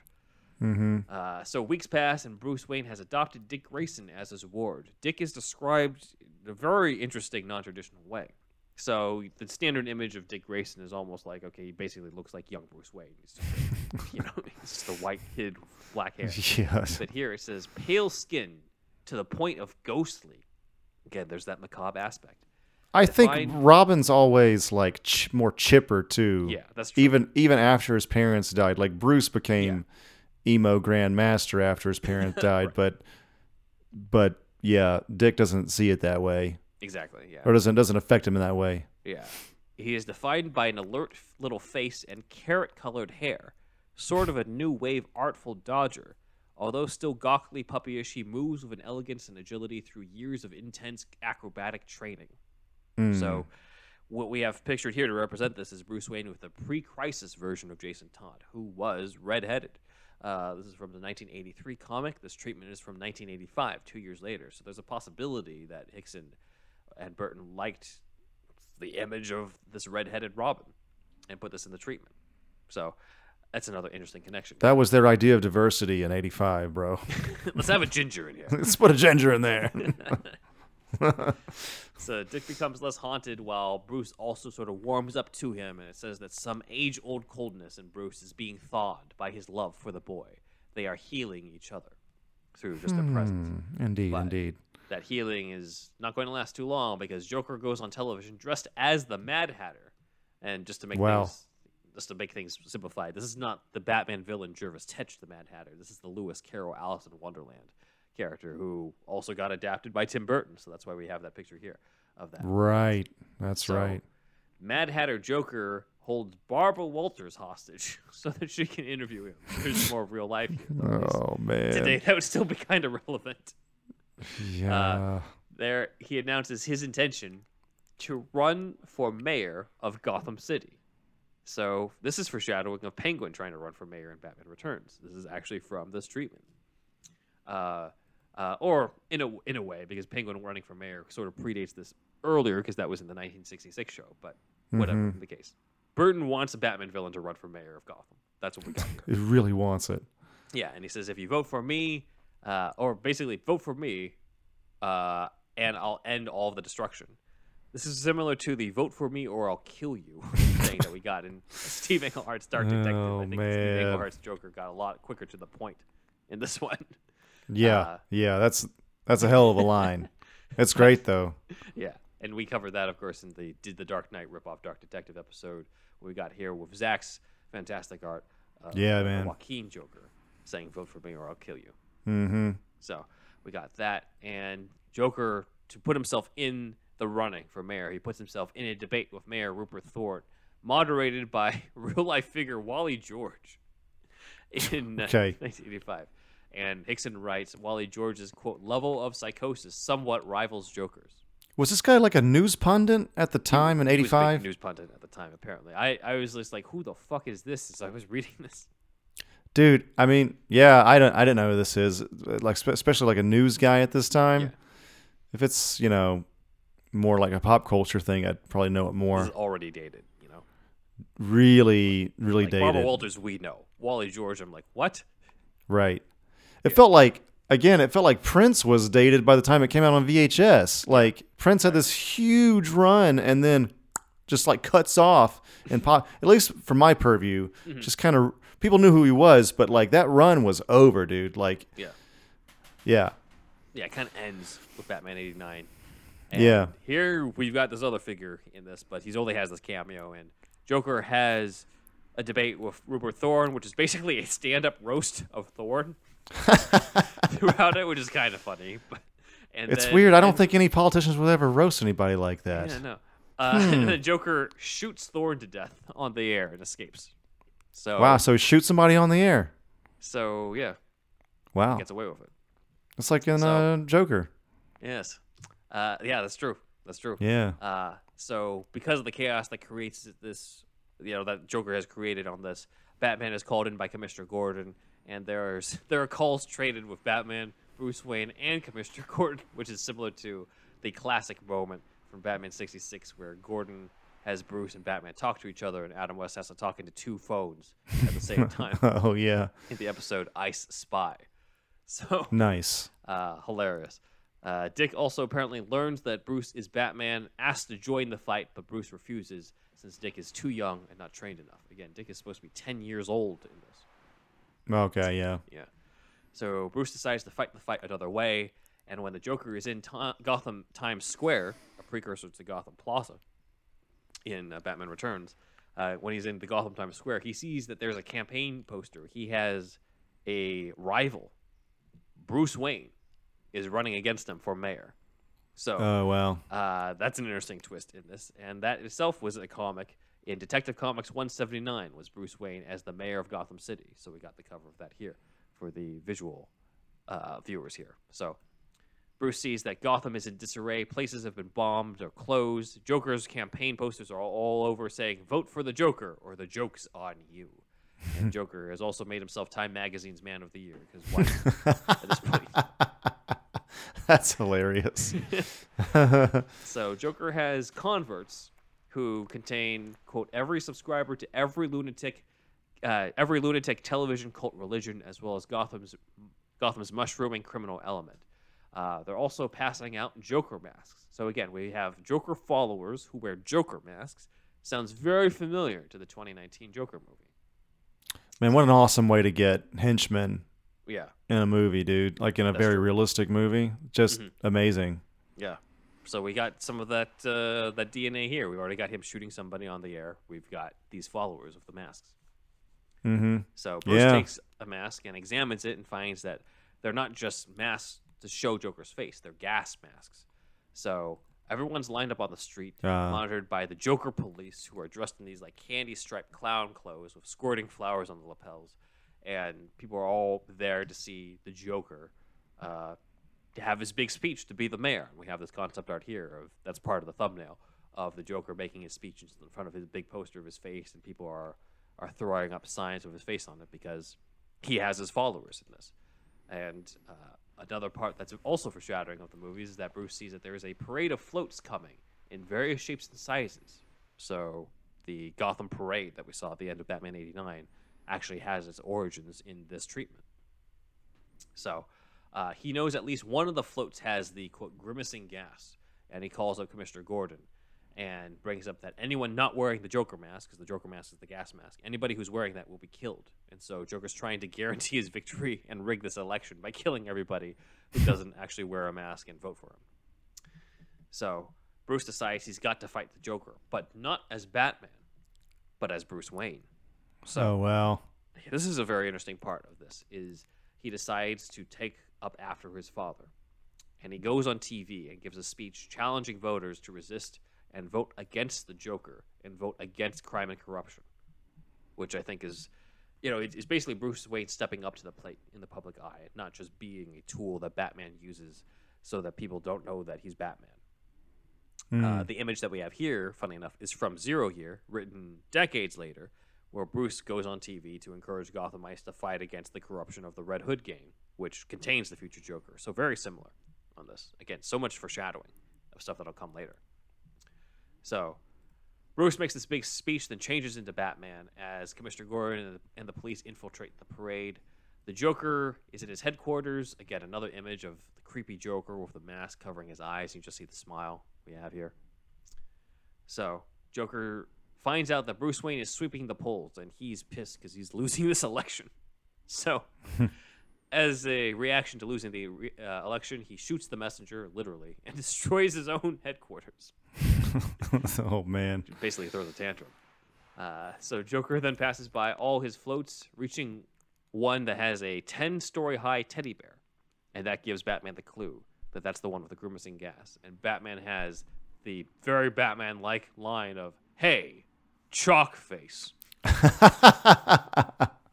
That's uh yeah. I Need a rewrite on that one. Maybe. Yeah, we need a rewrite on this Homeward Bound. We already lost Jack. We you know what I mean? So- I'm gonna lose everybody on that one. Here's some concept art of Joker versus Batman that we have here. Very rare. It's on the uh, cover of the Danny Elfman and Tim Burton 25th anniversary music box collection. Wow, what a deep cut. Yeah, really had to deep dig deep in this one, but it's them on the street, and I figured this is the concept art for this scene. So Joker and Batman fight it out at the parade. Joker pulls out a gun, but Batman throws a batarang at him. Classic shit. Uh, Joker sends his men after him, but Batman fights them all off, and they let the teddy bear balloon float off. So Hmm. in this next image that we see here from the concept art, we see the teddy bear balloon that uh, it looks like Tim Burton did in pastels. We've got here, Mhm. and uh, Joker decides to escape by hitching a ride on the balloon, basically holding on to the you know the the lines that are part of it. And so Batman leaps up to follow suit, and we see this in this image here of two figures on that, one being Batman and the other being Joker. When we covered this in the concept art, I think at the time I thought it was Batman and Robin, but I think it was Zach who said it was probably Joker, and it turns out Zach was right. Oh wow. So uh, we got Joker being chased by Batman on here, and they're floating on this balloon over Gotham. And Joker pulls out a gun and starts trying to shoot at Batman, and Batman's swinging on the balloon. This seems like a very cool action sequence. It would have been cool, yeah, for sure. And they float above the Gotham City Natural History Museum. Here's the museum. And Batman decides he, he to throw a grenade at the balloon and drop off to land on the roof. So the balloon explodes too far away from the crowd for the gas to cause any damage, and both Joker and Batman crash into the museum. And now we have the museum confrontation, like in the 89 movie, except it's much, much longer than just Batman swooping down and saving Vicki Vale. And also, like in Batman and Robin, the museum has a giant dinosaur in it. Nice. Yes. So the giant brontosaurus skeleton. That's it. cool. So Joker leaps up on Batman and puts a gun to his head. But then there is, quote, the dull sensation of tiny fluttering, as if heralding the entrance of a small bird. So Joker hears a laugh and perched atop the giant the giant brontosaurus skeleton is, quote, a flash of red and green, a devilish mask. It's Robin. Devilish mask. So they would have tried to make Robin kind of uh scary, maybe. It sounds like it, right? Like it's it's almost like they're describing the the sound of the bird flapping and stuff like that. It's almost like Batman's things are bats, Robin's stuff are birds, that type of thing. Mhm. Um, and him kind of being scary too, which is kind of cool. Yeah, that that's cool. Yeah. Uh, so Batman takes advantage of this distraction. He chops the gun out of Joker's hand and sends Joker into the Brontosaurus skeleton. And then, unfortunately, we have a page missing in the treatment. Wow. Sorry, it happens.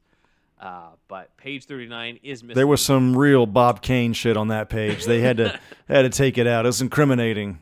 Julie Hickson, let us know what we missed on this. It's probably just got fucking um, coffee and cigarette stains on it or Yeah, some probably. shit. but I'm going to guess that there's good, there's an action sequence of Batman and Robin versus Joker. Oh, Uh, yeah. And I don't have to be the world's greatest detective to figure that out. in terms of. Context clues. But Joker goes into a dark room, and Batman uses infrared vision to go in. Nice. Uh, so we have the image here of, of Batman in sort of the night vision goggles and the 1939 comics, as well as Ben Affleck's Batman wearing the goggles. But I was also thinking about the lenses in uh, The Dark Knight, where you know he, he's trying to find Heath Ledger's Joker, and then Joker surprises him stuff. That kind Mhm. of is what happens here, actually, in the treatment. So Joker That's cool. surprises him, they fight. And Batman brings Joker to the ground, and it says here, Batman puts a gun to Joker's head. Whoa. So this That ain't right. Yeah. He puts the gun to his head, asking him who ordered him to kill Thomas and Martha Wayne. And Joker just laughs and confirms it was Rupert Thorne, which means, quote, the joke's on you, Bruce. I killed the man that killed your parents. Okay. I mean, technically, Joker killed his parents, but whatever. Uh, and he Right. brings up that Batman can't, you know, Batman can't kill him without becoming like him. You know, basically s- sounding out what the theme is on this. and Robin Right. is watching as Batman is tempted to pull the trigger, but it's Jim Gordon who puts a hand on his shoulder and pulls him from the brink, telling him that he's done his job. And now, you know, basically justice winning out from vengeance, classic Batman shit, classic comic book stuff. But this is very foreshadowing of comics later on. Batman would put a gun to Alexander Luthor's head in the Infinite Crisis comic, and uh, Gordon would talk Batman out of killing Joker in Hush. So Okay, yeah. familiar territory for us in 2022. But in 1985, I'm sure that was kind of game changing, especially Batman putting the gun to Joker's head. But to be fair, in this treatment, Batman's no kill rule is intact in this. It's intact, right? Yeah, that is true. But it's just like it feels like the tones all over the place because you got him fucking flying on goddamn Christmas trees in the beginning, Yeah. and then he pointing a gun to his goddamn head in the end. Yeah. It's just uh, it's kind of nuts. I mean, Burton would have figured some way to do it, I guess, but yeah, it's it's it's interesting, you know. But I do kind of like it whenever, sometimes whenever the tone when the tone's a little bit off or like inconsistent, because I don't know, it shakes it up a little bit. You don't you don't see that that that much. It like shakes some, it up to the point yeah. where you, you're like, oh, I wasn't expecting this. It becomes that makes it that more memorable. Yeah, yeah, yeah, yeah, for sure. So Joker's handcuffed, and he indicates that he will keep Batman's secret because he actually knows that Bruce Wayne is Batman in this. I don't know how he figured it out. Probably because I mean, never mind. He figured it out because Batman just flat out asked who killed his parents. So oh that's, yeah, that's what it is. That's probably what um, it is. Yeah. But uh, he brings up he'll keep Batman's secret. He's not going to tell anybody that Bruce Wayne is Batman because he still wants to have quote a playmate, which I think is Mm. I think that's great. Yeah, yeah, for sure. So Gordon says, "The Gotham City thanks you, Batman, and whoever the hell you are." As he looks at Robin. Uh, that's not. Put some pants on, goddammit. that's, that's, that's just what I figured Gordon would say because he doesn't know who the hell this kid is. I, So, I just want everybody to know I did not dress this kid. He dressed himself. He dressed So- himself. I this is green and yellow and Mm-hmm. fucking booty shorts. I'm out. So they go off and they leave the museum, and the end is Bruce, Dick, Alfred, and Silver St. Cloud celebrating Christmas, and they're around the tree and opening presents. We have fan art here by Aiko Chan. Aiko. I always go as Aiko. Eiko? Aiko. Eco It's okay. Chan, and uh, instead of Selina, it's Silver St. Cloud because Dan photoshopped her hair to be silver. Oh, nice. So we have here Silver notes that there's one more gift, and Bruce finds that under the Christmas tree is something bright, purple and green, a toy Jack in the Box, and we hear the laughter of the Joker as we fade out, indicating that the Joker will return. Wow. So it'd be for end. two movies.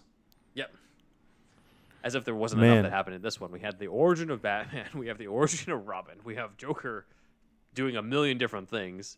Gordon kind of figuring out that Bruce Wayne is Batman. They're like, there's a lot going on here. I Uh, mean, when you know, whenever the Dark Knight ca- was before it came out, uh, I remember a friend and I were talking like, what if the Joker was the villain for the next one too, man? Like- Yeah. I remember having those conversations. So that's that's could have been what we gotten if they went with the uh, the Hickson treatment. But again, this is just them fleshing out ideas, and I think overall, right? There's there's a lot of great kernels of stuff. I really like the Mhm. origin, you know, divorcing itself from the Mr. Softee stuff because that's that's pretty surreal and weird. But the the stuff, the lead up to it, I think is pretty solid. Um, some of the some of the characterization in this is kind of missing from the final Mhm. films, and I wish was kind of there because they they nailed certain aspects of this. I really like what happened with Gordon uh, Mhm. this as well. Right, What right, right. It's cool. It's just all over the place, like I said, ton- tonally. But uh, again, I mean, it's like a thirty-page treatment. This would have been. I mean, obviously, that's what happened. It was rewritten to hell and back. So, um, I mean, what what from this made it all the way to The eighty-nine? parade floats. The parade floats made it all the way. Parade That's floats true. Made it all the way. Um, the mayor stuff obviously influences the Penguin. in Batman Returns. mm-hmm. The shot of the two men stalking the Wayne parents. I think that's interesting that that's in here and makes it Mm. into the final movie. I don't know if that was a conscious choice or an image that he really wanted to have in there, but it is a similarity between the two. And then, of course, you've got Joker being the gunman. It. I think it, there's something. Yeah, it's true. There's something. Um. How can I say it? Like. There's. It's hard to find what exactly the character arc is in Batman '89. yeah. You know what I mean? So this one actually does have. As a, as a struggle for Batman's character at the end, you know, to kill or not to kill. So, um, yeah, like a moral decision. Like, so I mean that that actually is stronger in some ways than what we've finally got. Although, like Batman eighty nine is kind of playful up until the very end. Like if he was ended with him screaming with a gun pointing at somebody's head, it's not it's not really playful anymore, right? So, um, There's like a a, tone. rewritten third acts for this movie. Yeah. Even leading up to the, the scripts from Sam Hamm and, Warren Skaaren. So we could have gotten a whole bunch of stuff in, in different ways. And you know, there's stuff in here that I definitely like, and other stuff where I'm like, yeah, that's that would have been too much back then. Yeah, yeah. It's interesting though. I mean, we've definitely read worse. Yeah, we yeah, have. yeah, Yeah, much And, worse. uh, I, I would say if it wasn't Tim Burton who was reading these comics, it was definitely Julie Hickson doing her research because we have so many callbacks to different like old comics. Yeah. that were not directly cited by Michael Uslan in this. So like somebody did their research. Maybe it was Hickson doing all the research and stuff, and Burton didn't read it in the comics. But still, we know that Burton had to have read some part of it in order to give the approval or have his name on it or to present this treatment to Warner Brothers or even just have his quote on the cover of the deluxe edition of The Killing Joke. It's hard. It's hard to imagine him not reading it because, like we've said many times, kind of dark and macabre with a little bit of a sense of humor. That's exactly what Batman comics are. You know, especially the humor part more so in certain eras, right? But it's all there. So it's like when he was going to do Superman, that felt kind of out of character for him, right? But Batman kind of really in character for you know for him to be into that character and to him to read those kind of comics. So, um, yeah, I it's just some shit he said to piss off Kevin Smith. I think so. Yeah. I Yeah. think so. So, uh, in the meantime, if you liked this episode, check out our friends at Neuverse Creative. We kind of teamed up this week where we are releasing this episode, but they're releasing an audio drama adaptation of the script treatment. Oh, So, nice. Check that out. It's called Batman 85. Uh, so that's Neuverse Creative. We'll send. We'll have the link in our show notes and stuff. But they have loads more there. They've done adaptations of script that's we've covered. So the Batman Dark Knight script, where it was George Clooney versus Man Bat. They've done an audio drama version of that. Uh, the Batman versus Superman script for Wolfgang Petersen. They've done that. And then they've done a bunch of the Superman scripts that we haven't covered yet, like Superman Lives and Superman Flyby. So uh, definitely check those guys out. That's uh, cool. over there uh, for our fans, and uh, they're also promoting us on their audio drama. So it's kind of a cross promotion thing. That's for, cool. You know, to pay tribute to this treatment that's kind of been overlooked. And their Neuverse is N E U Yes, verse, yeah. right? Mhm. Yeah. NEEU verse creative. So, uh, thanks for that. And that is superhero stuff you should know. Right, big thanks to our research assistant Dan for the visuals on this, as well as basically uh, we have this post credit sequence right here. So it is the month Oh, of Batman shit. Returns' anniversary, and we have our friends at Daily Batman Anthology who pointed out that we have this concept art of the penguin's duck that's very different from what we got in the movie. Let's have a closer look here. it had wings that expanded, and it looks like it was originally meant to fly and change expressions. We Got thrusters. yeah. It has these angry expressions on the right. And this may have been for when they were supposed to have the roller coaster fight between Batman and Penguin. Uh, I would have loved this toy, dude. Stuff. Oh yeah, too. It's the expression changes and stuff, and the Be wings so pop out. Sick, dude. Yeah. So that would have been cool. And we have another look here where apparently this is used in the. Uh, this was used at Six Flags. Oh shit. Yeah, That's cool. This was used at Six Flags uh, for this is sort of the beginning leading up to their uh, Batman Returns ride. So that's where this image comes from. So big thanks to Daily Batman Anthology for uh, that image, and I thought I would share that since we're sort of gradually celebrating the Batman Returns anniversary too. It's coming. Yep. So, moving on then to fan comments. What we got here is from uh, Twitter- user Michael Coggin Carr saying, Superhouse Pod, listening to your episode on Batman and Robin script, and 100%, it's my number one guilty pleasure. Nice. Batman That's and Robin cool. fans are coming out. So, if you're a Batman and Robin fan, definitely check out our episode. Even if even if you're not, please check out that episode because Just everybody. everybody, because it's it's got a lot of stuff that didn't make it into the movie that a lot of people will find interesting, even if you hate the movie. Uh, that episode actually syncs up to Homeward Bound 2. he turned down the movie's volume. He listened to that podcast. It just works, guys. Just, just Yes, trust me on this. Yes, we've tried this out. Yeah, yeah. Uh, next is from Cosmic 8 Starlight Cafe. Uh, so this is a comment on the ranking Gotham cities in live action film and TV, saying, "Guys, I watch all the episodes and love the Doctor Strange deep dive. I often listen to these while at work, so I can't always comment. That's okay. Uh, I know you guys said you probably won't revisit Doctor Strange, but maybe y'all could at least do a shorter dive into Doctor Mordrid and its connections to Doctor Strange. Probably not, but I appreciate the Doctor Strange content nonetheless. Thanks for all that you guys do and keep it up. Uh, I mean, I haven't seen Doctor Mordrid yet, but I think we're down to have some sort of deep dive on that, or at least watch it. I think it might be on Prime, but I'm um, I don't know why I think that, but it, I think so. I don't know. It anyway, I'll look like it up later. be available on Prime. Seems like it'd be on Prime, right? I don't know why. It just has that vibe. Yeah. But uh, yeah, I'd be interested in seeing it, and I've heard it's like not bad. It's for what it Yeah. is. Yeah. We'll check it out. We'll check it Yeah. out. We'll let you know. Cosmic 8. But thank you for that. Thank you. Uh, last one is from uh, Slight Rebellion off Madison. This is a long comment on the Batman James Bond connections episode. So, to Ben and Andrew, great job as always, gentlemen. As a big Bond fan, this was a nice addition to the show. Side note to Andrew, if you ever watch the older Bond films, check out License to Kill, definitely an underrated Bond film, the precursor to Craig's Bond films. That's the one with Timothy Dalton where they do the thing where the, the plane gets inverted that probably inspired Gets the Dark Knight inverted? Top Gun, bro. I knew that was going to come up, considering what just came out. oh man, it, it You need the was so sunglasses good, too and smile afterwards. dude. I love Top Gun too, man. That was a fucking great movie. Anyway, I have not seen it yet. all right. Anyway, so if anybody doesn't know, like I haven't seen any of the older Bond films. Like I've seen the ones that have come out in the theater. Well, a lot of them since the Pierce Brosnan ones, but I just didn't grow up with Bond. It's just not not like I don't want. How much hate do I want? I don't.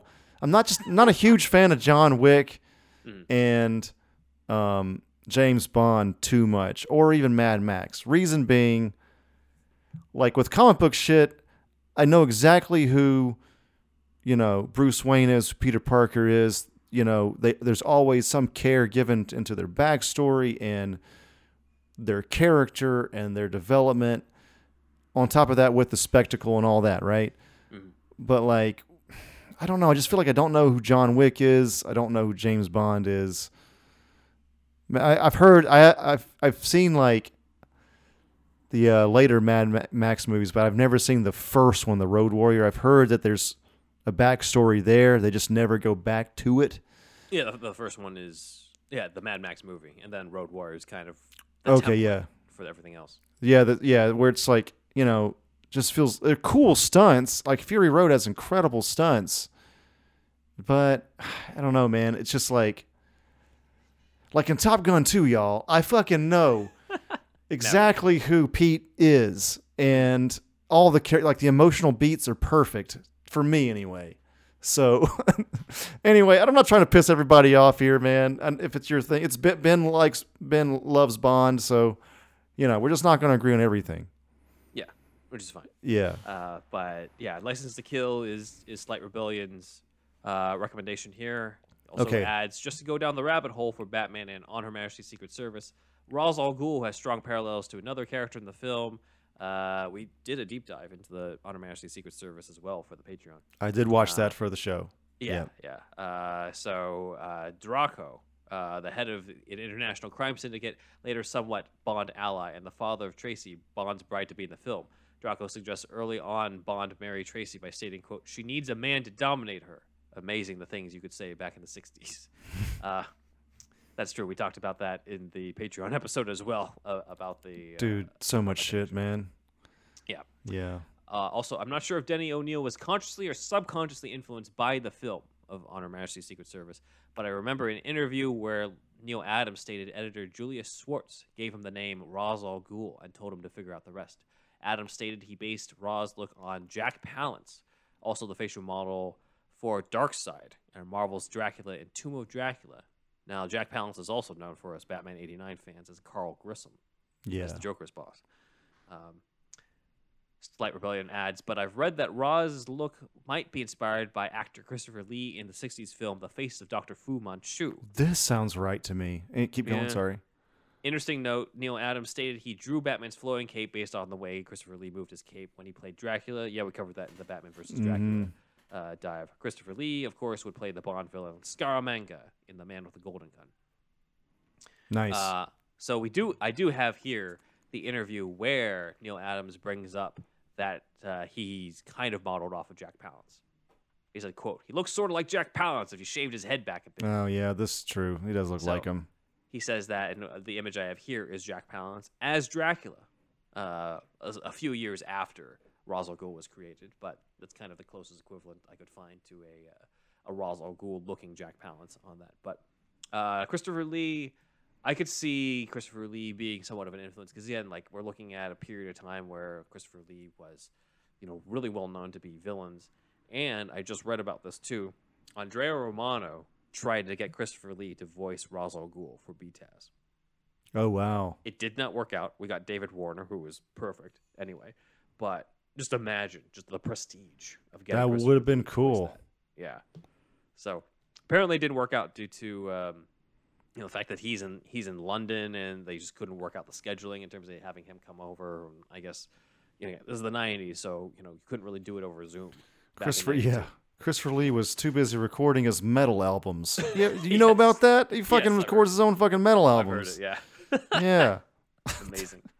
Incredible, dude. Incredible.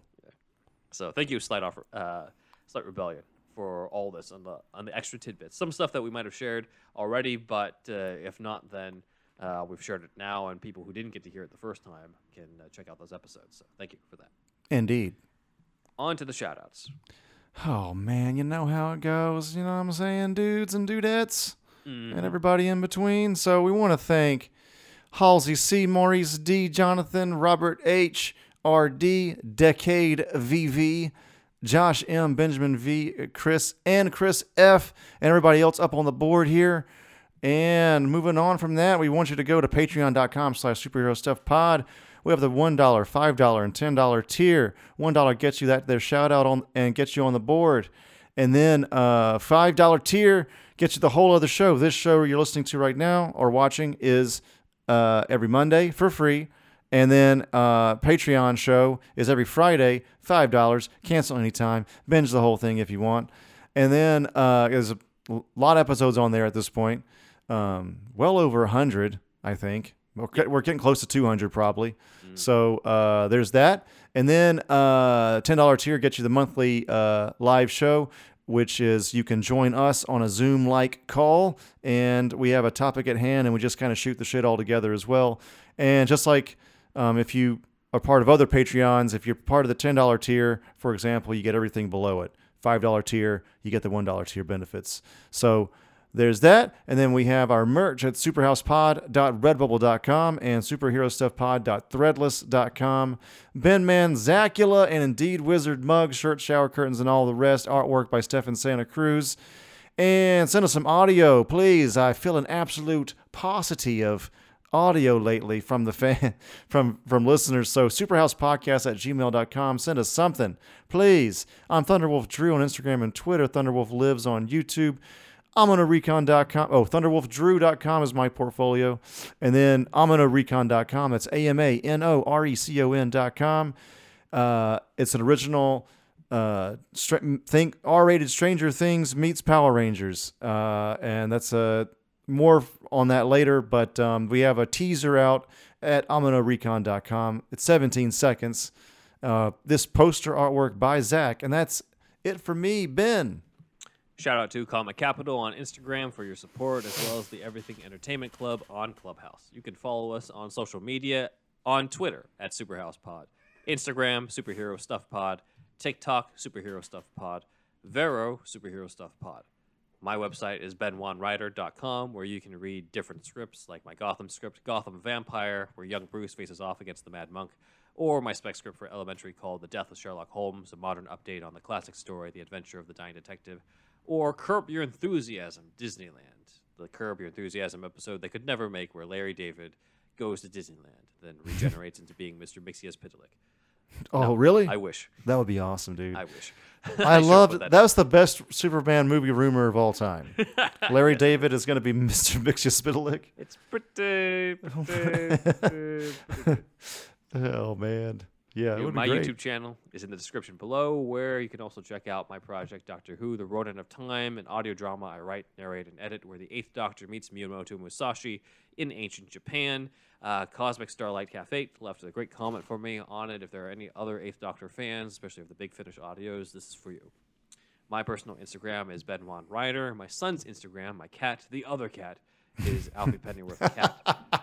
He has a name. He has a name. It's Alfie. I only say it at the end of every episode. We're, just kidding, by the way.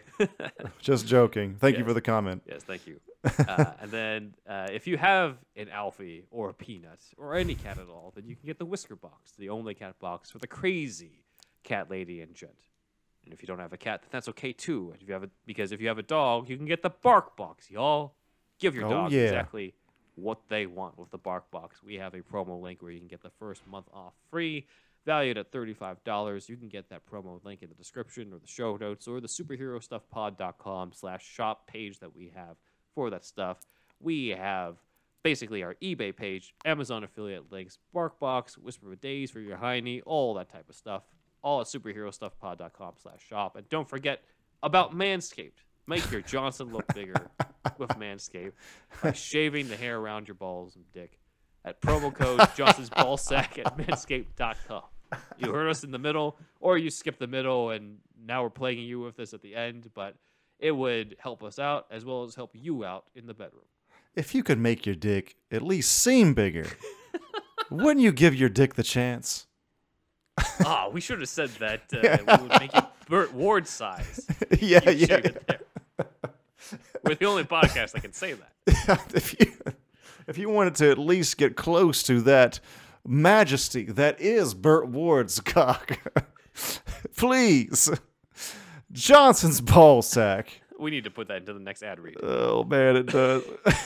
Can we put a, a celebrity's name in, in the ad read though? The official ad read. He'd be like, guys, I, I I sell dog food here. I don't do this manscape bullshit. We got a cease and desist from his ass. Burt, we were very complimentary on this. We're talking. yeah, he wouldn't care. This is He not defamation. this is the exact opposite, actually. We're talking about some other guy named Burt Ward, by the way. That's fucking not even that other guy. You know what I'm saying? Just to be legally safe here, guys. So there could be a lot of guys named Burt Ward with big ass dicks. So, Yes. um, but anyway, yeah. Um, hopefully that's all right, everybody. Anyway, uh, yeah, Manscaped. Check it out. Yes. Check it out. Promo code Johnson's Ballsack at manscaped.com. Get 20% off plus free shipping. Johnson's Ballsack at manscaped.com. That sounds like an email address. The promo code is Johnson's Ballsack at manscaped.com. Yes, the well, that the is- promo code is Johnson's Ballsack. Just that. Yes. No space. Yes. No apostrophe. Yes. I don't think it's uh, case sensitive, but anyway, I don't think so. it's it's the checkout code. Johnson's Ballsack is the checkout code. Yes. So uh, yeah, Said Johnson's Ballsack enough. never enough. you can never really say it enough. But anyway, I think uh, we want you to do us a favor. Johnson's Ballsack. Wait, sorry. Shave Johnson's Ballsack. Save Johnson's Ballsack. And we want you to tell all your friends about it.